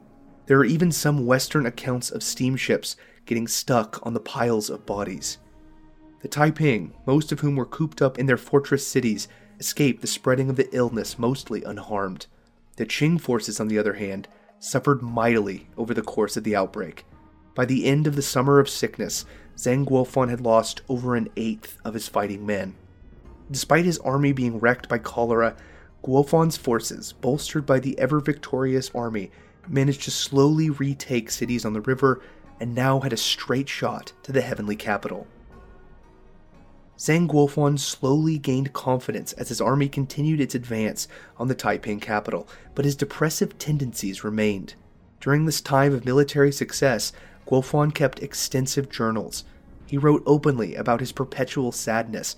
In a letter to his son, Guofan wrote, quote, There is a darkness in my heart, a mourning without cause. If I could just die soon, without being a curse to future generations, it would be a great blessing. Unquote. Despite his inner turmoil, each decision he made as a general proved to be the right one. What Guofan lacked in personal talent, he made up for with his keen eye for talent in others. For one, he hired men outside of the typical pool for officers. He cared little for family lineage or whether or not a man had passed the imperial examination. He cared about results. He brought on ruthless river pirate captains to help with naval maneuvers, chemists to help with explosives, Western trained architects to oversee military engineering projects. General Guofan became a master delegator. By 1863, when Abraham Lincoln issued the Emancipation Proclamation on the other side of the Pacific, the Qing forces now had Nanking completely surrounded. Taiping troops would now have to fight their way in and out of the city anytime they needed supplies. They did, for a time, but it soon became too costly, and the loyal king and his army of over 100,000 men remained in the heavenly capital. Outside of the mighty walls of the fortified city, people were faring far worse. Grain shortages wrecked rural populations as most males were off fighting for or against the Taiping. As the Qing army closed in on the capital, it retook large swaths of territory. Taiping sympathizers were punished severely.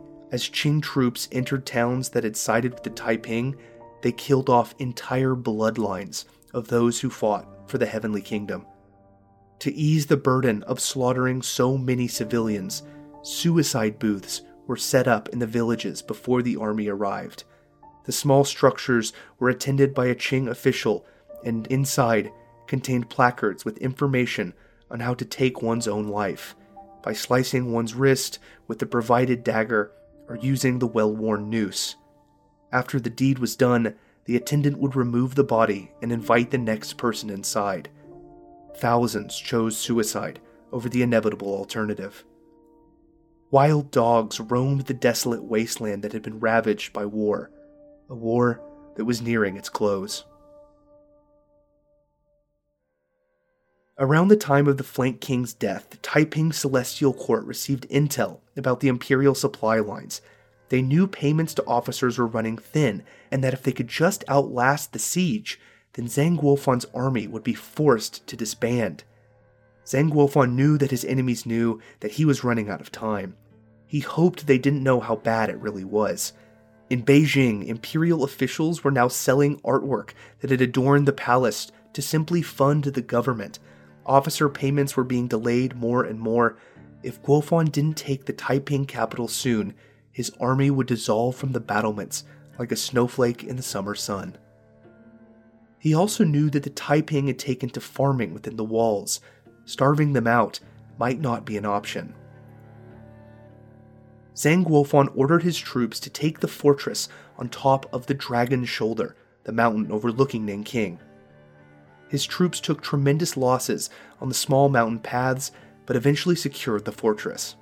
From there, Guofan and scouts from the ever victorious army could peer through spyglasses down at the Taiping in the city their worst fears were realized.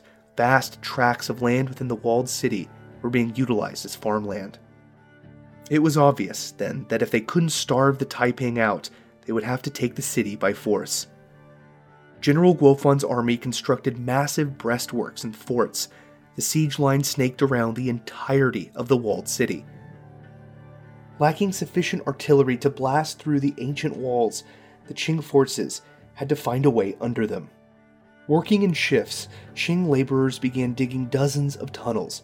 They dug at a breakneck pace, with nervous officers overseeing the work. Charles Chinese Gordon observed these tunnels himself. He reported that they were deep within the earth, and the tunnel shafts were five feet wide and seven feet tall.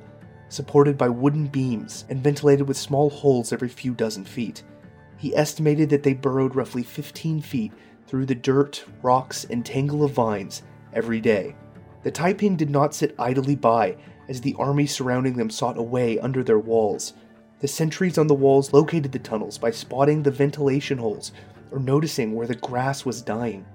Once the tunnels got close, the Taiping took action.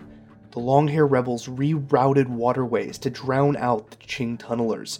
Horrified miners stood paralyzed in shock as the walls around them grew darker with moisture, then turned to mud and collapsed. Hundreds of miners drowned in wet earth. In one instance, the Taiping defenders redirected their sewage towards an oncoming tunnel, which soon flooded with urine and excrement. As the months drug on, the Taiping began running out of food. Strict rationing was implemented by the Heavenly Court, but even that wasn't enough. The crop yield of their urban gardens was less than they had expected. Hong Rengan, the Shield King, sat helplessly in a Taiping outpost to the south. He had a bit of grain, but no way of getting it past the Qing siege line and into the capital. In the spring of 1864, the loyal king entered the heavenly palace with grave news. He reported, quote, There is no food remaining in the whole city, and many men and women are dying each day. I request a directive as to what should be done to put the people's minds at ease. Unquote.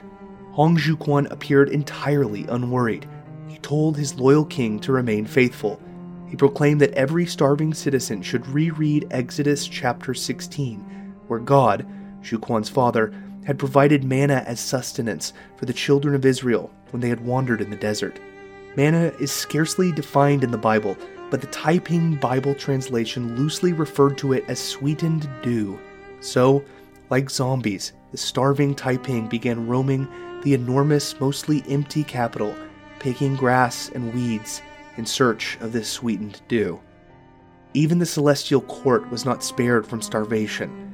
Throughout the heavenly palace, the various kings, adorned in fine yellow silk and colorful ribbons, walked the palace grounds in search of food, checking and rechecking the kitchens which had been empty for months.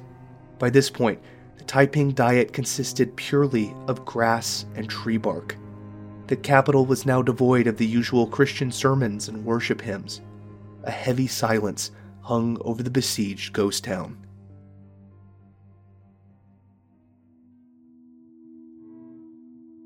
Chapter 16 Kingdom Come In the early summer of 1864, almost a year into the siege, Hong Xiuquan fell ill. Many believe the cause of the sickness was the diet of mostly weeds picked from the far reaches of the heavenly palace. He lay for weeks in stomach pain. All earthly remedies failed him. One day, the heavenly king, racked with illness, gave his last decree, written on the usual golden silk he proclaimed that he was going to visit heaven to plead with his father and elder brother to send an army of angels, a heavenly host to obliterate the Qing forces surrounding them. Hong Xiuquan, the ingenious peasant who could never pass the imperial examination, who found God, became a king, and brought his version of heaven to earth, died on June 1st, 1864. He was buried in a garden in the heavenly palace, wrapped in golden silk, without a casket, as he would soon ascend to heaven. The Taiping mourned, but many remained hopeful that he would return, just as his older brother Jesus had in Jerusalem all those years ago. The third day after the heavenly king's death was the hardest. The starving Taiping, ribs visible, looked up at the sky, awaiting their king's return. He never came. Heaven had fallen silent. In a small ceremony, Hong Xiuquan's eldest son, Tianguifu, the heavenly prince, acquired his father's divine title as the new heavenly king. While the Taiping mourned, some still holding out for Xiuquan's return with a heavenly army of angels, General Guofan's Qing forces were losing faith. They had dug over 30 tunnels trying to reach under the city walls, and all they had to show for it was over 4,000 dead miners. Guofan ordered long range cannons set up on top of the fortress on the Dragon's Shoulder, These cannons were used to blast away any Taiping soldiers that tried to interfere with the tunnelers. Below the cannons, General Guofan's deepest and most ambitious tunnel grew ever longer. Eventually, that tunnel reached the 50 foot thick city wall. Guofan, erring on the side of overkill, packed the end of the tunnel with 20 tons of gunpowder. At high noon on July 19th, they lit the fuse. A battalion of 400 hand picked veterans, the greatest warriors Guofan's Hunan army had to offer, gripped their swords, ready to plunge into the fray after the walls collapsed. They watched nervously as the lit fuse glittered down into the darkness of the tunnel. The minutes crawled by as the sparkling fuse burned down to the payload.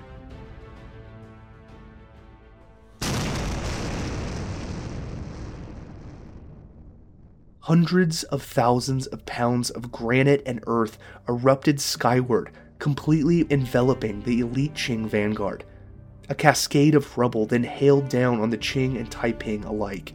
When the last fragments of debris landed and the smoke cleared, it revealed hundreds of corpses and a breach in the mighty wall nearly 200 feet wide. Zeng Guofan's forces stationed on the Dragon's Shoulder then charged over the rubble and bodies of their comrades and into the heavenly capital.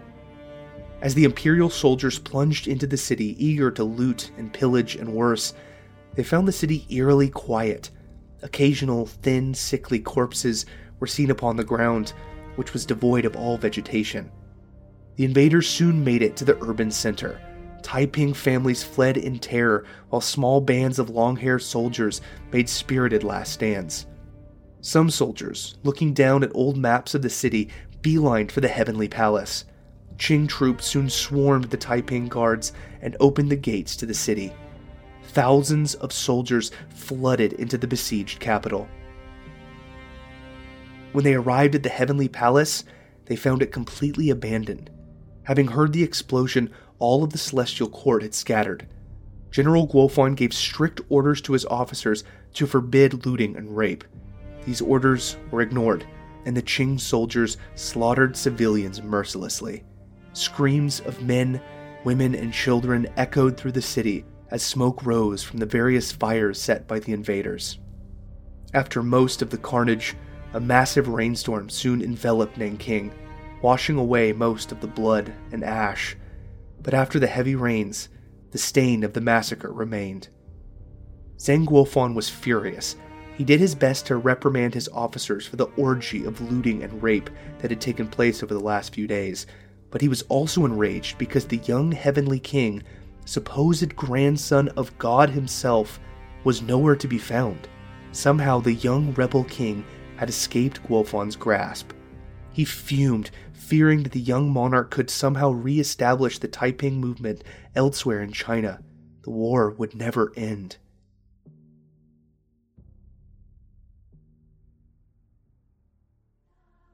Chapter 20 On the Run it was the loyal king who had masterminded Hong Tianguifu's escape.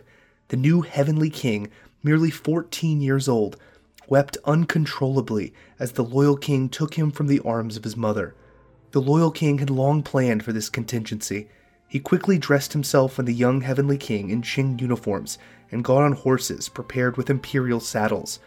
As the sun set upon the chaos and debauchery within the city, the loyal king and a few bodyguards, also in Qing disguise, rode through the gates of the city, past the imperial sentries, and into the twilight.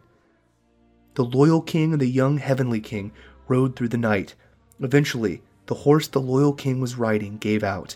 He ordered the whimpering king and his few remaining bodyguards to continue riding south in hopes of rendezvousing with the Shield King in one of the last remaining cities still under Taiping control. The loyal king bid them farewell and retreated into the countryside he eventually found an abandoned Buddhist temple, overgrown and nearly in ruin, where he collapsed, exhausted. He awoke to rural villagers who recognized him. Too exhausted to flee, he remained at the temple until Qing soldiers surrounded it. The loyal king, perhaps the most capable general in the entire Taiping movement, was captured and taken back to the heavenly capital he had fled from.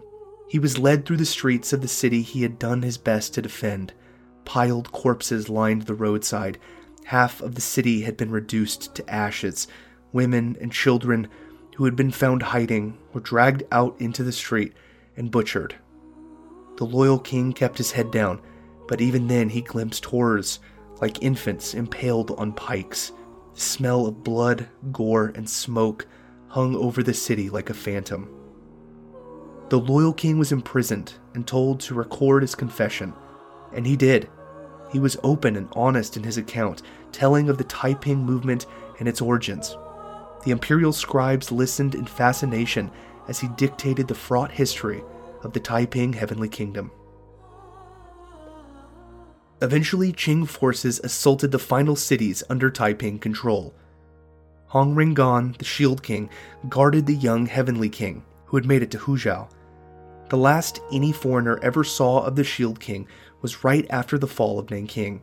A British mercenary by the name of Patrick Nellis, who had jumped ship from the fearsome vampire fleet to become a mercenary, reported that Hong Rengan surprised him by speaking to him in English. He asked Nellis what his nationality was. An Englishman, Nellis answered. With a straight face, the tired Shield King replied, I have never met a good foreigner. Soon thereafter, the Taiping Heavenly Kingdom collapsed around them. And once again, the young Heavenly King escaped, this time with the help of the Shield King and a motley crew of bodyguards. The ragtag escort survived for three months with little rations and dozens of close calls. But in October of 1864, their luck finally ran out. The group had traveled hundreds of miles and were now hiding out in the foothills fairly close to the White Thistle Mountains, where the Taiping Heavenly Kingdom was born all those years ago. The attack came at midnight. The Imperial scouts were upon them before the last Taiping loyalists could even don their armor or even mount their horses.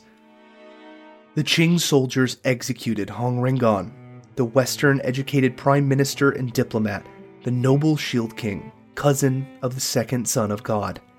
He never recanted his loyalty to the Taiping cause. But when the attackers looked for the young heavenly king, he was nowhere to be found. Hong Tianguifu had miraculously escaped yet again, alone this time.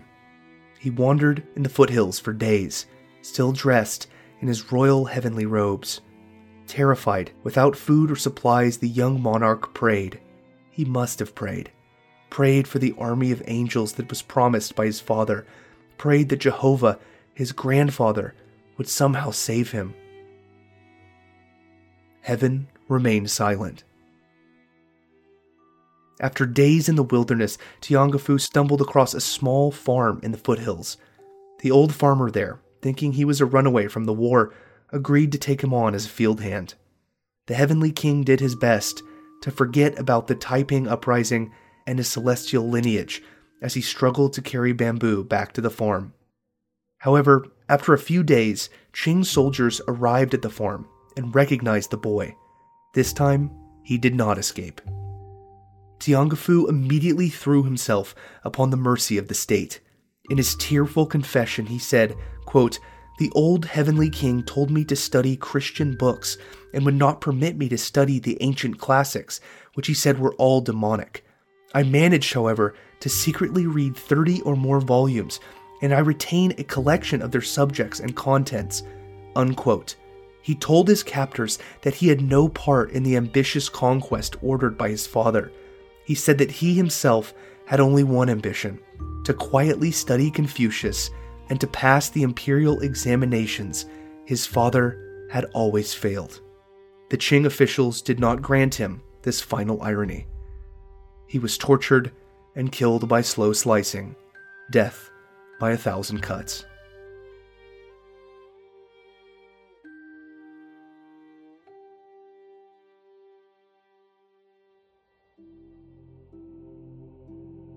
Chapter 21 The Emperor Who Could Have Been.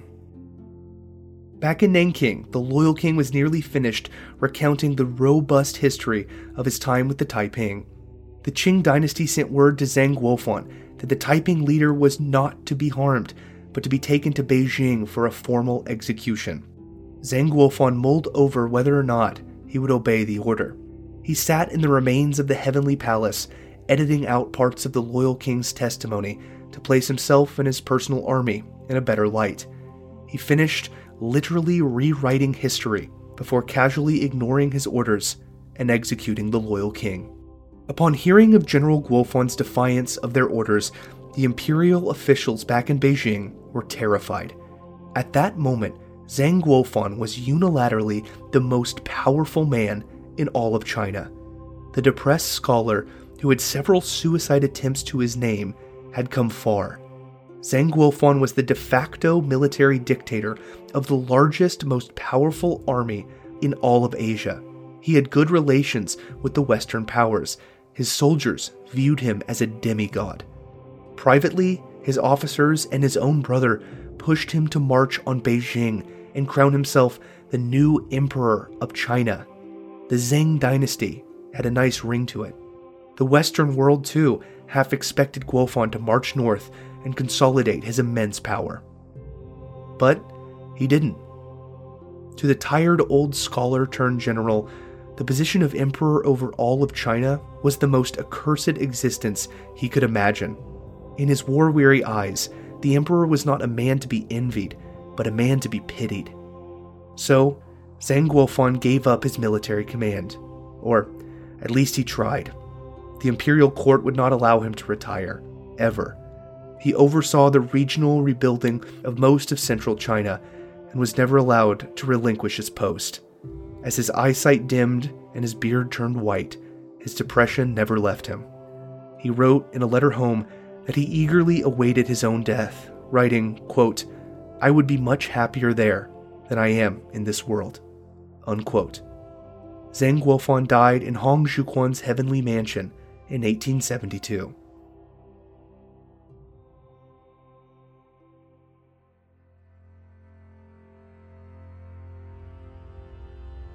Chapter 22 Ruin By the end of 1864, every single king of the Taiping Celestial Court had met their bitter end but small remnants of Taiping resistance groups survived in patches in the foothills of central China.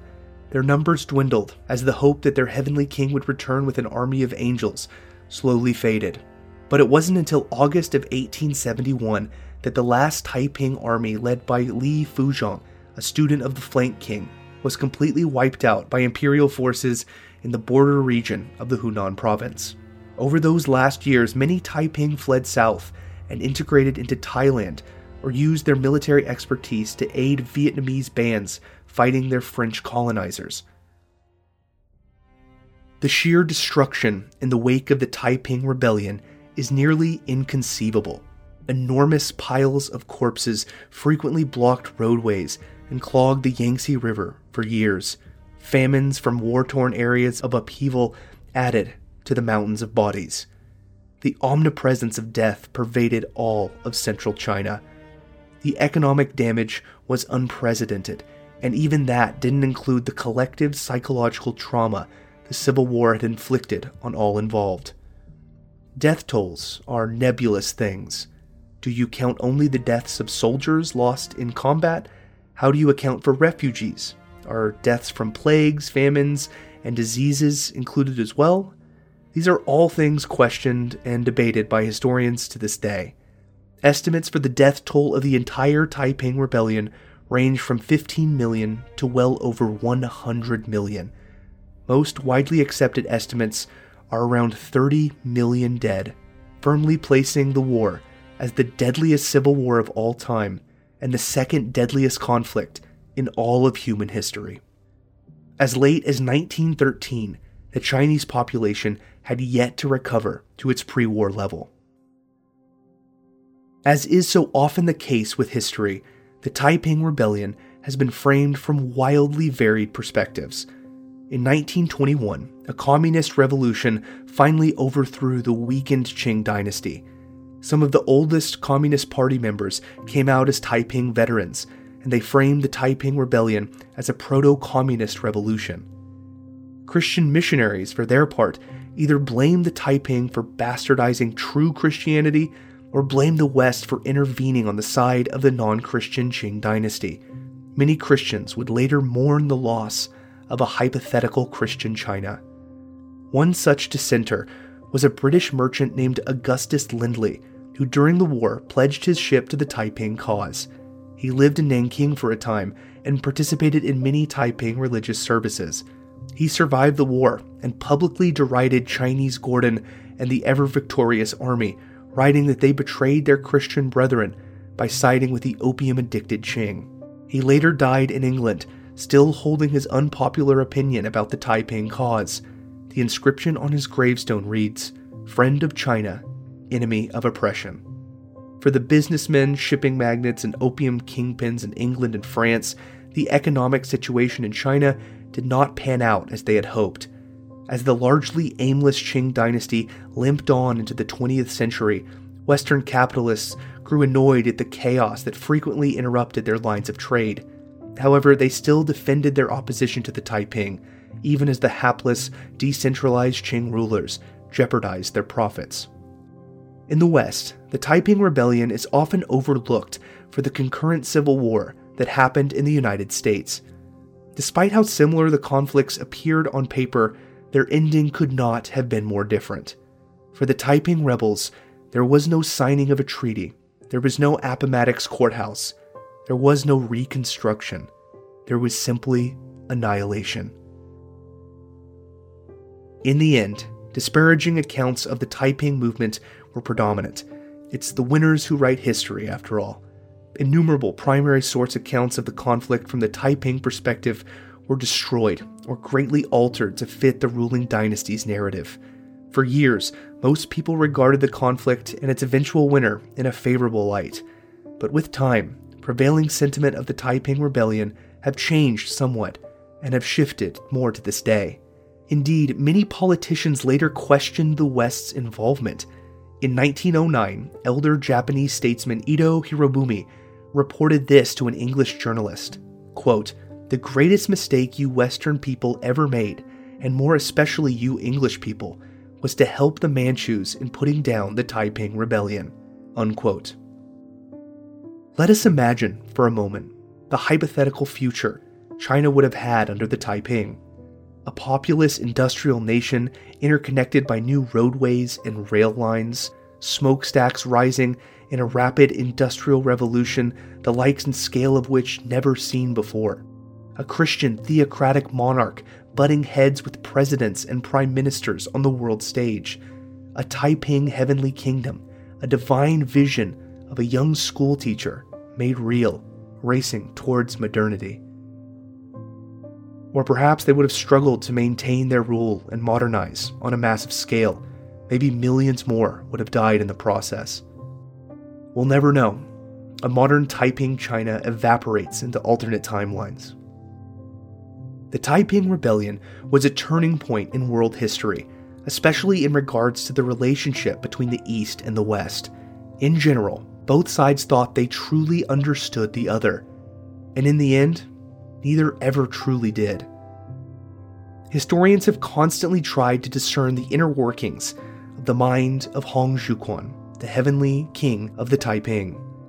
But here's the thing about Hong Xiuquan if you squint hard enough, he becomes whatever you want him to be enlightened revolutionary, evil usurper, dictatorial mass murderer, small town schoolteacher who could never pass the test that his life depended on, religious visionary, a cynical powermonger who was Christian in name only. Some claim Hong Xiuquan was simply a deceitful mastermind who never truly believed what he preached. But in all of my research, I think Hong Xiuquan truly believed. I don't think it was all deception, smoke, and mirrors. I think he genuinely thought he was God's second son. Perhaps it was this sincerity that carried him to unimaginable heights. That, combined with the bitterness of rejection, the spite of a scholar scorned, these little human longings of a single man the need to be accepted, to be loved, destabilized an empire. Hong Xiuquan planted the seeds of the Qing dynasty's downfall even as his own regime crumbled.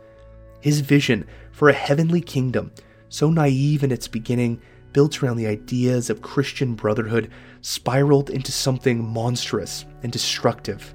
A bitter irony That irony is perhaps best exemplified as a silk banner hung on the wall of the palace of Nanking during his rule.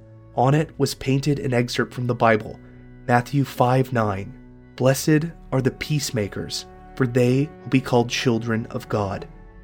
Yet perhaps a more fitting platitude for the eventual trajectory of the Taiping heavenly kingdom would have been a quote from Confucius, wise words Zhu doubtlessly never forgot. Before you embark on a journey of revenge, dig two graves.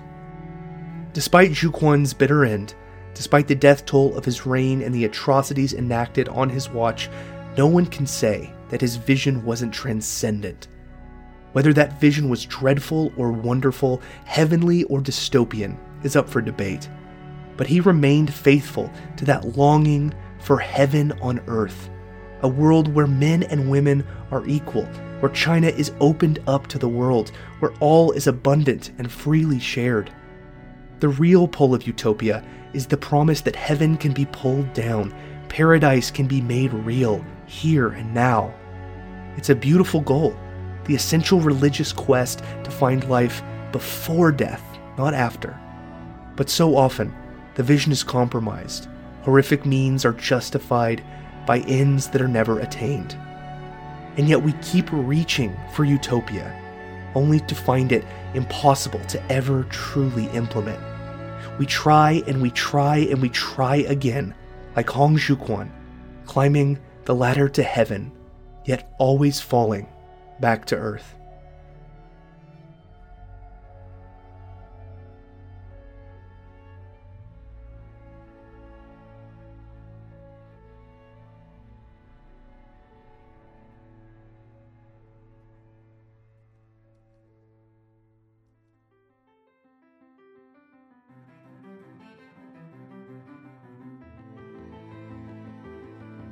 Historium is written and produced by me, Jake Barton, and is a proud member of the Orbital Jigsaw Network.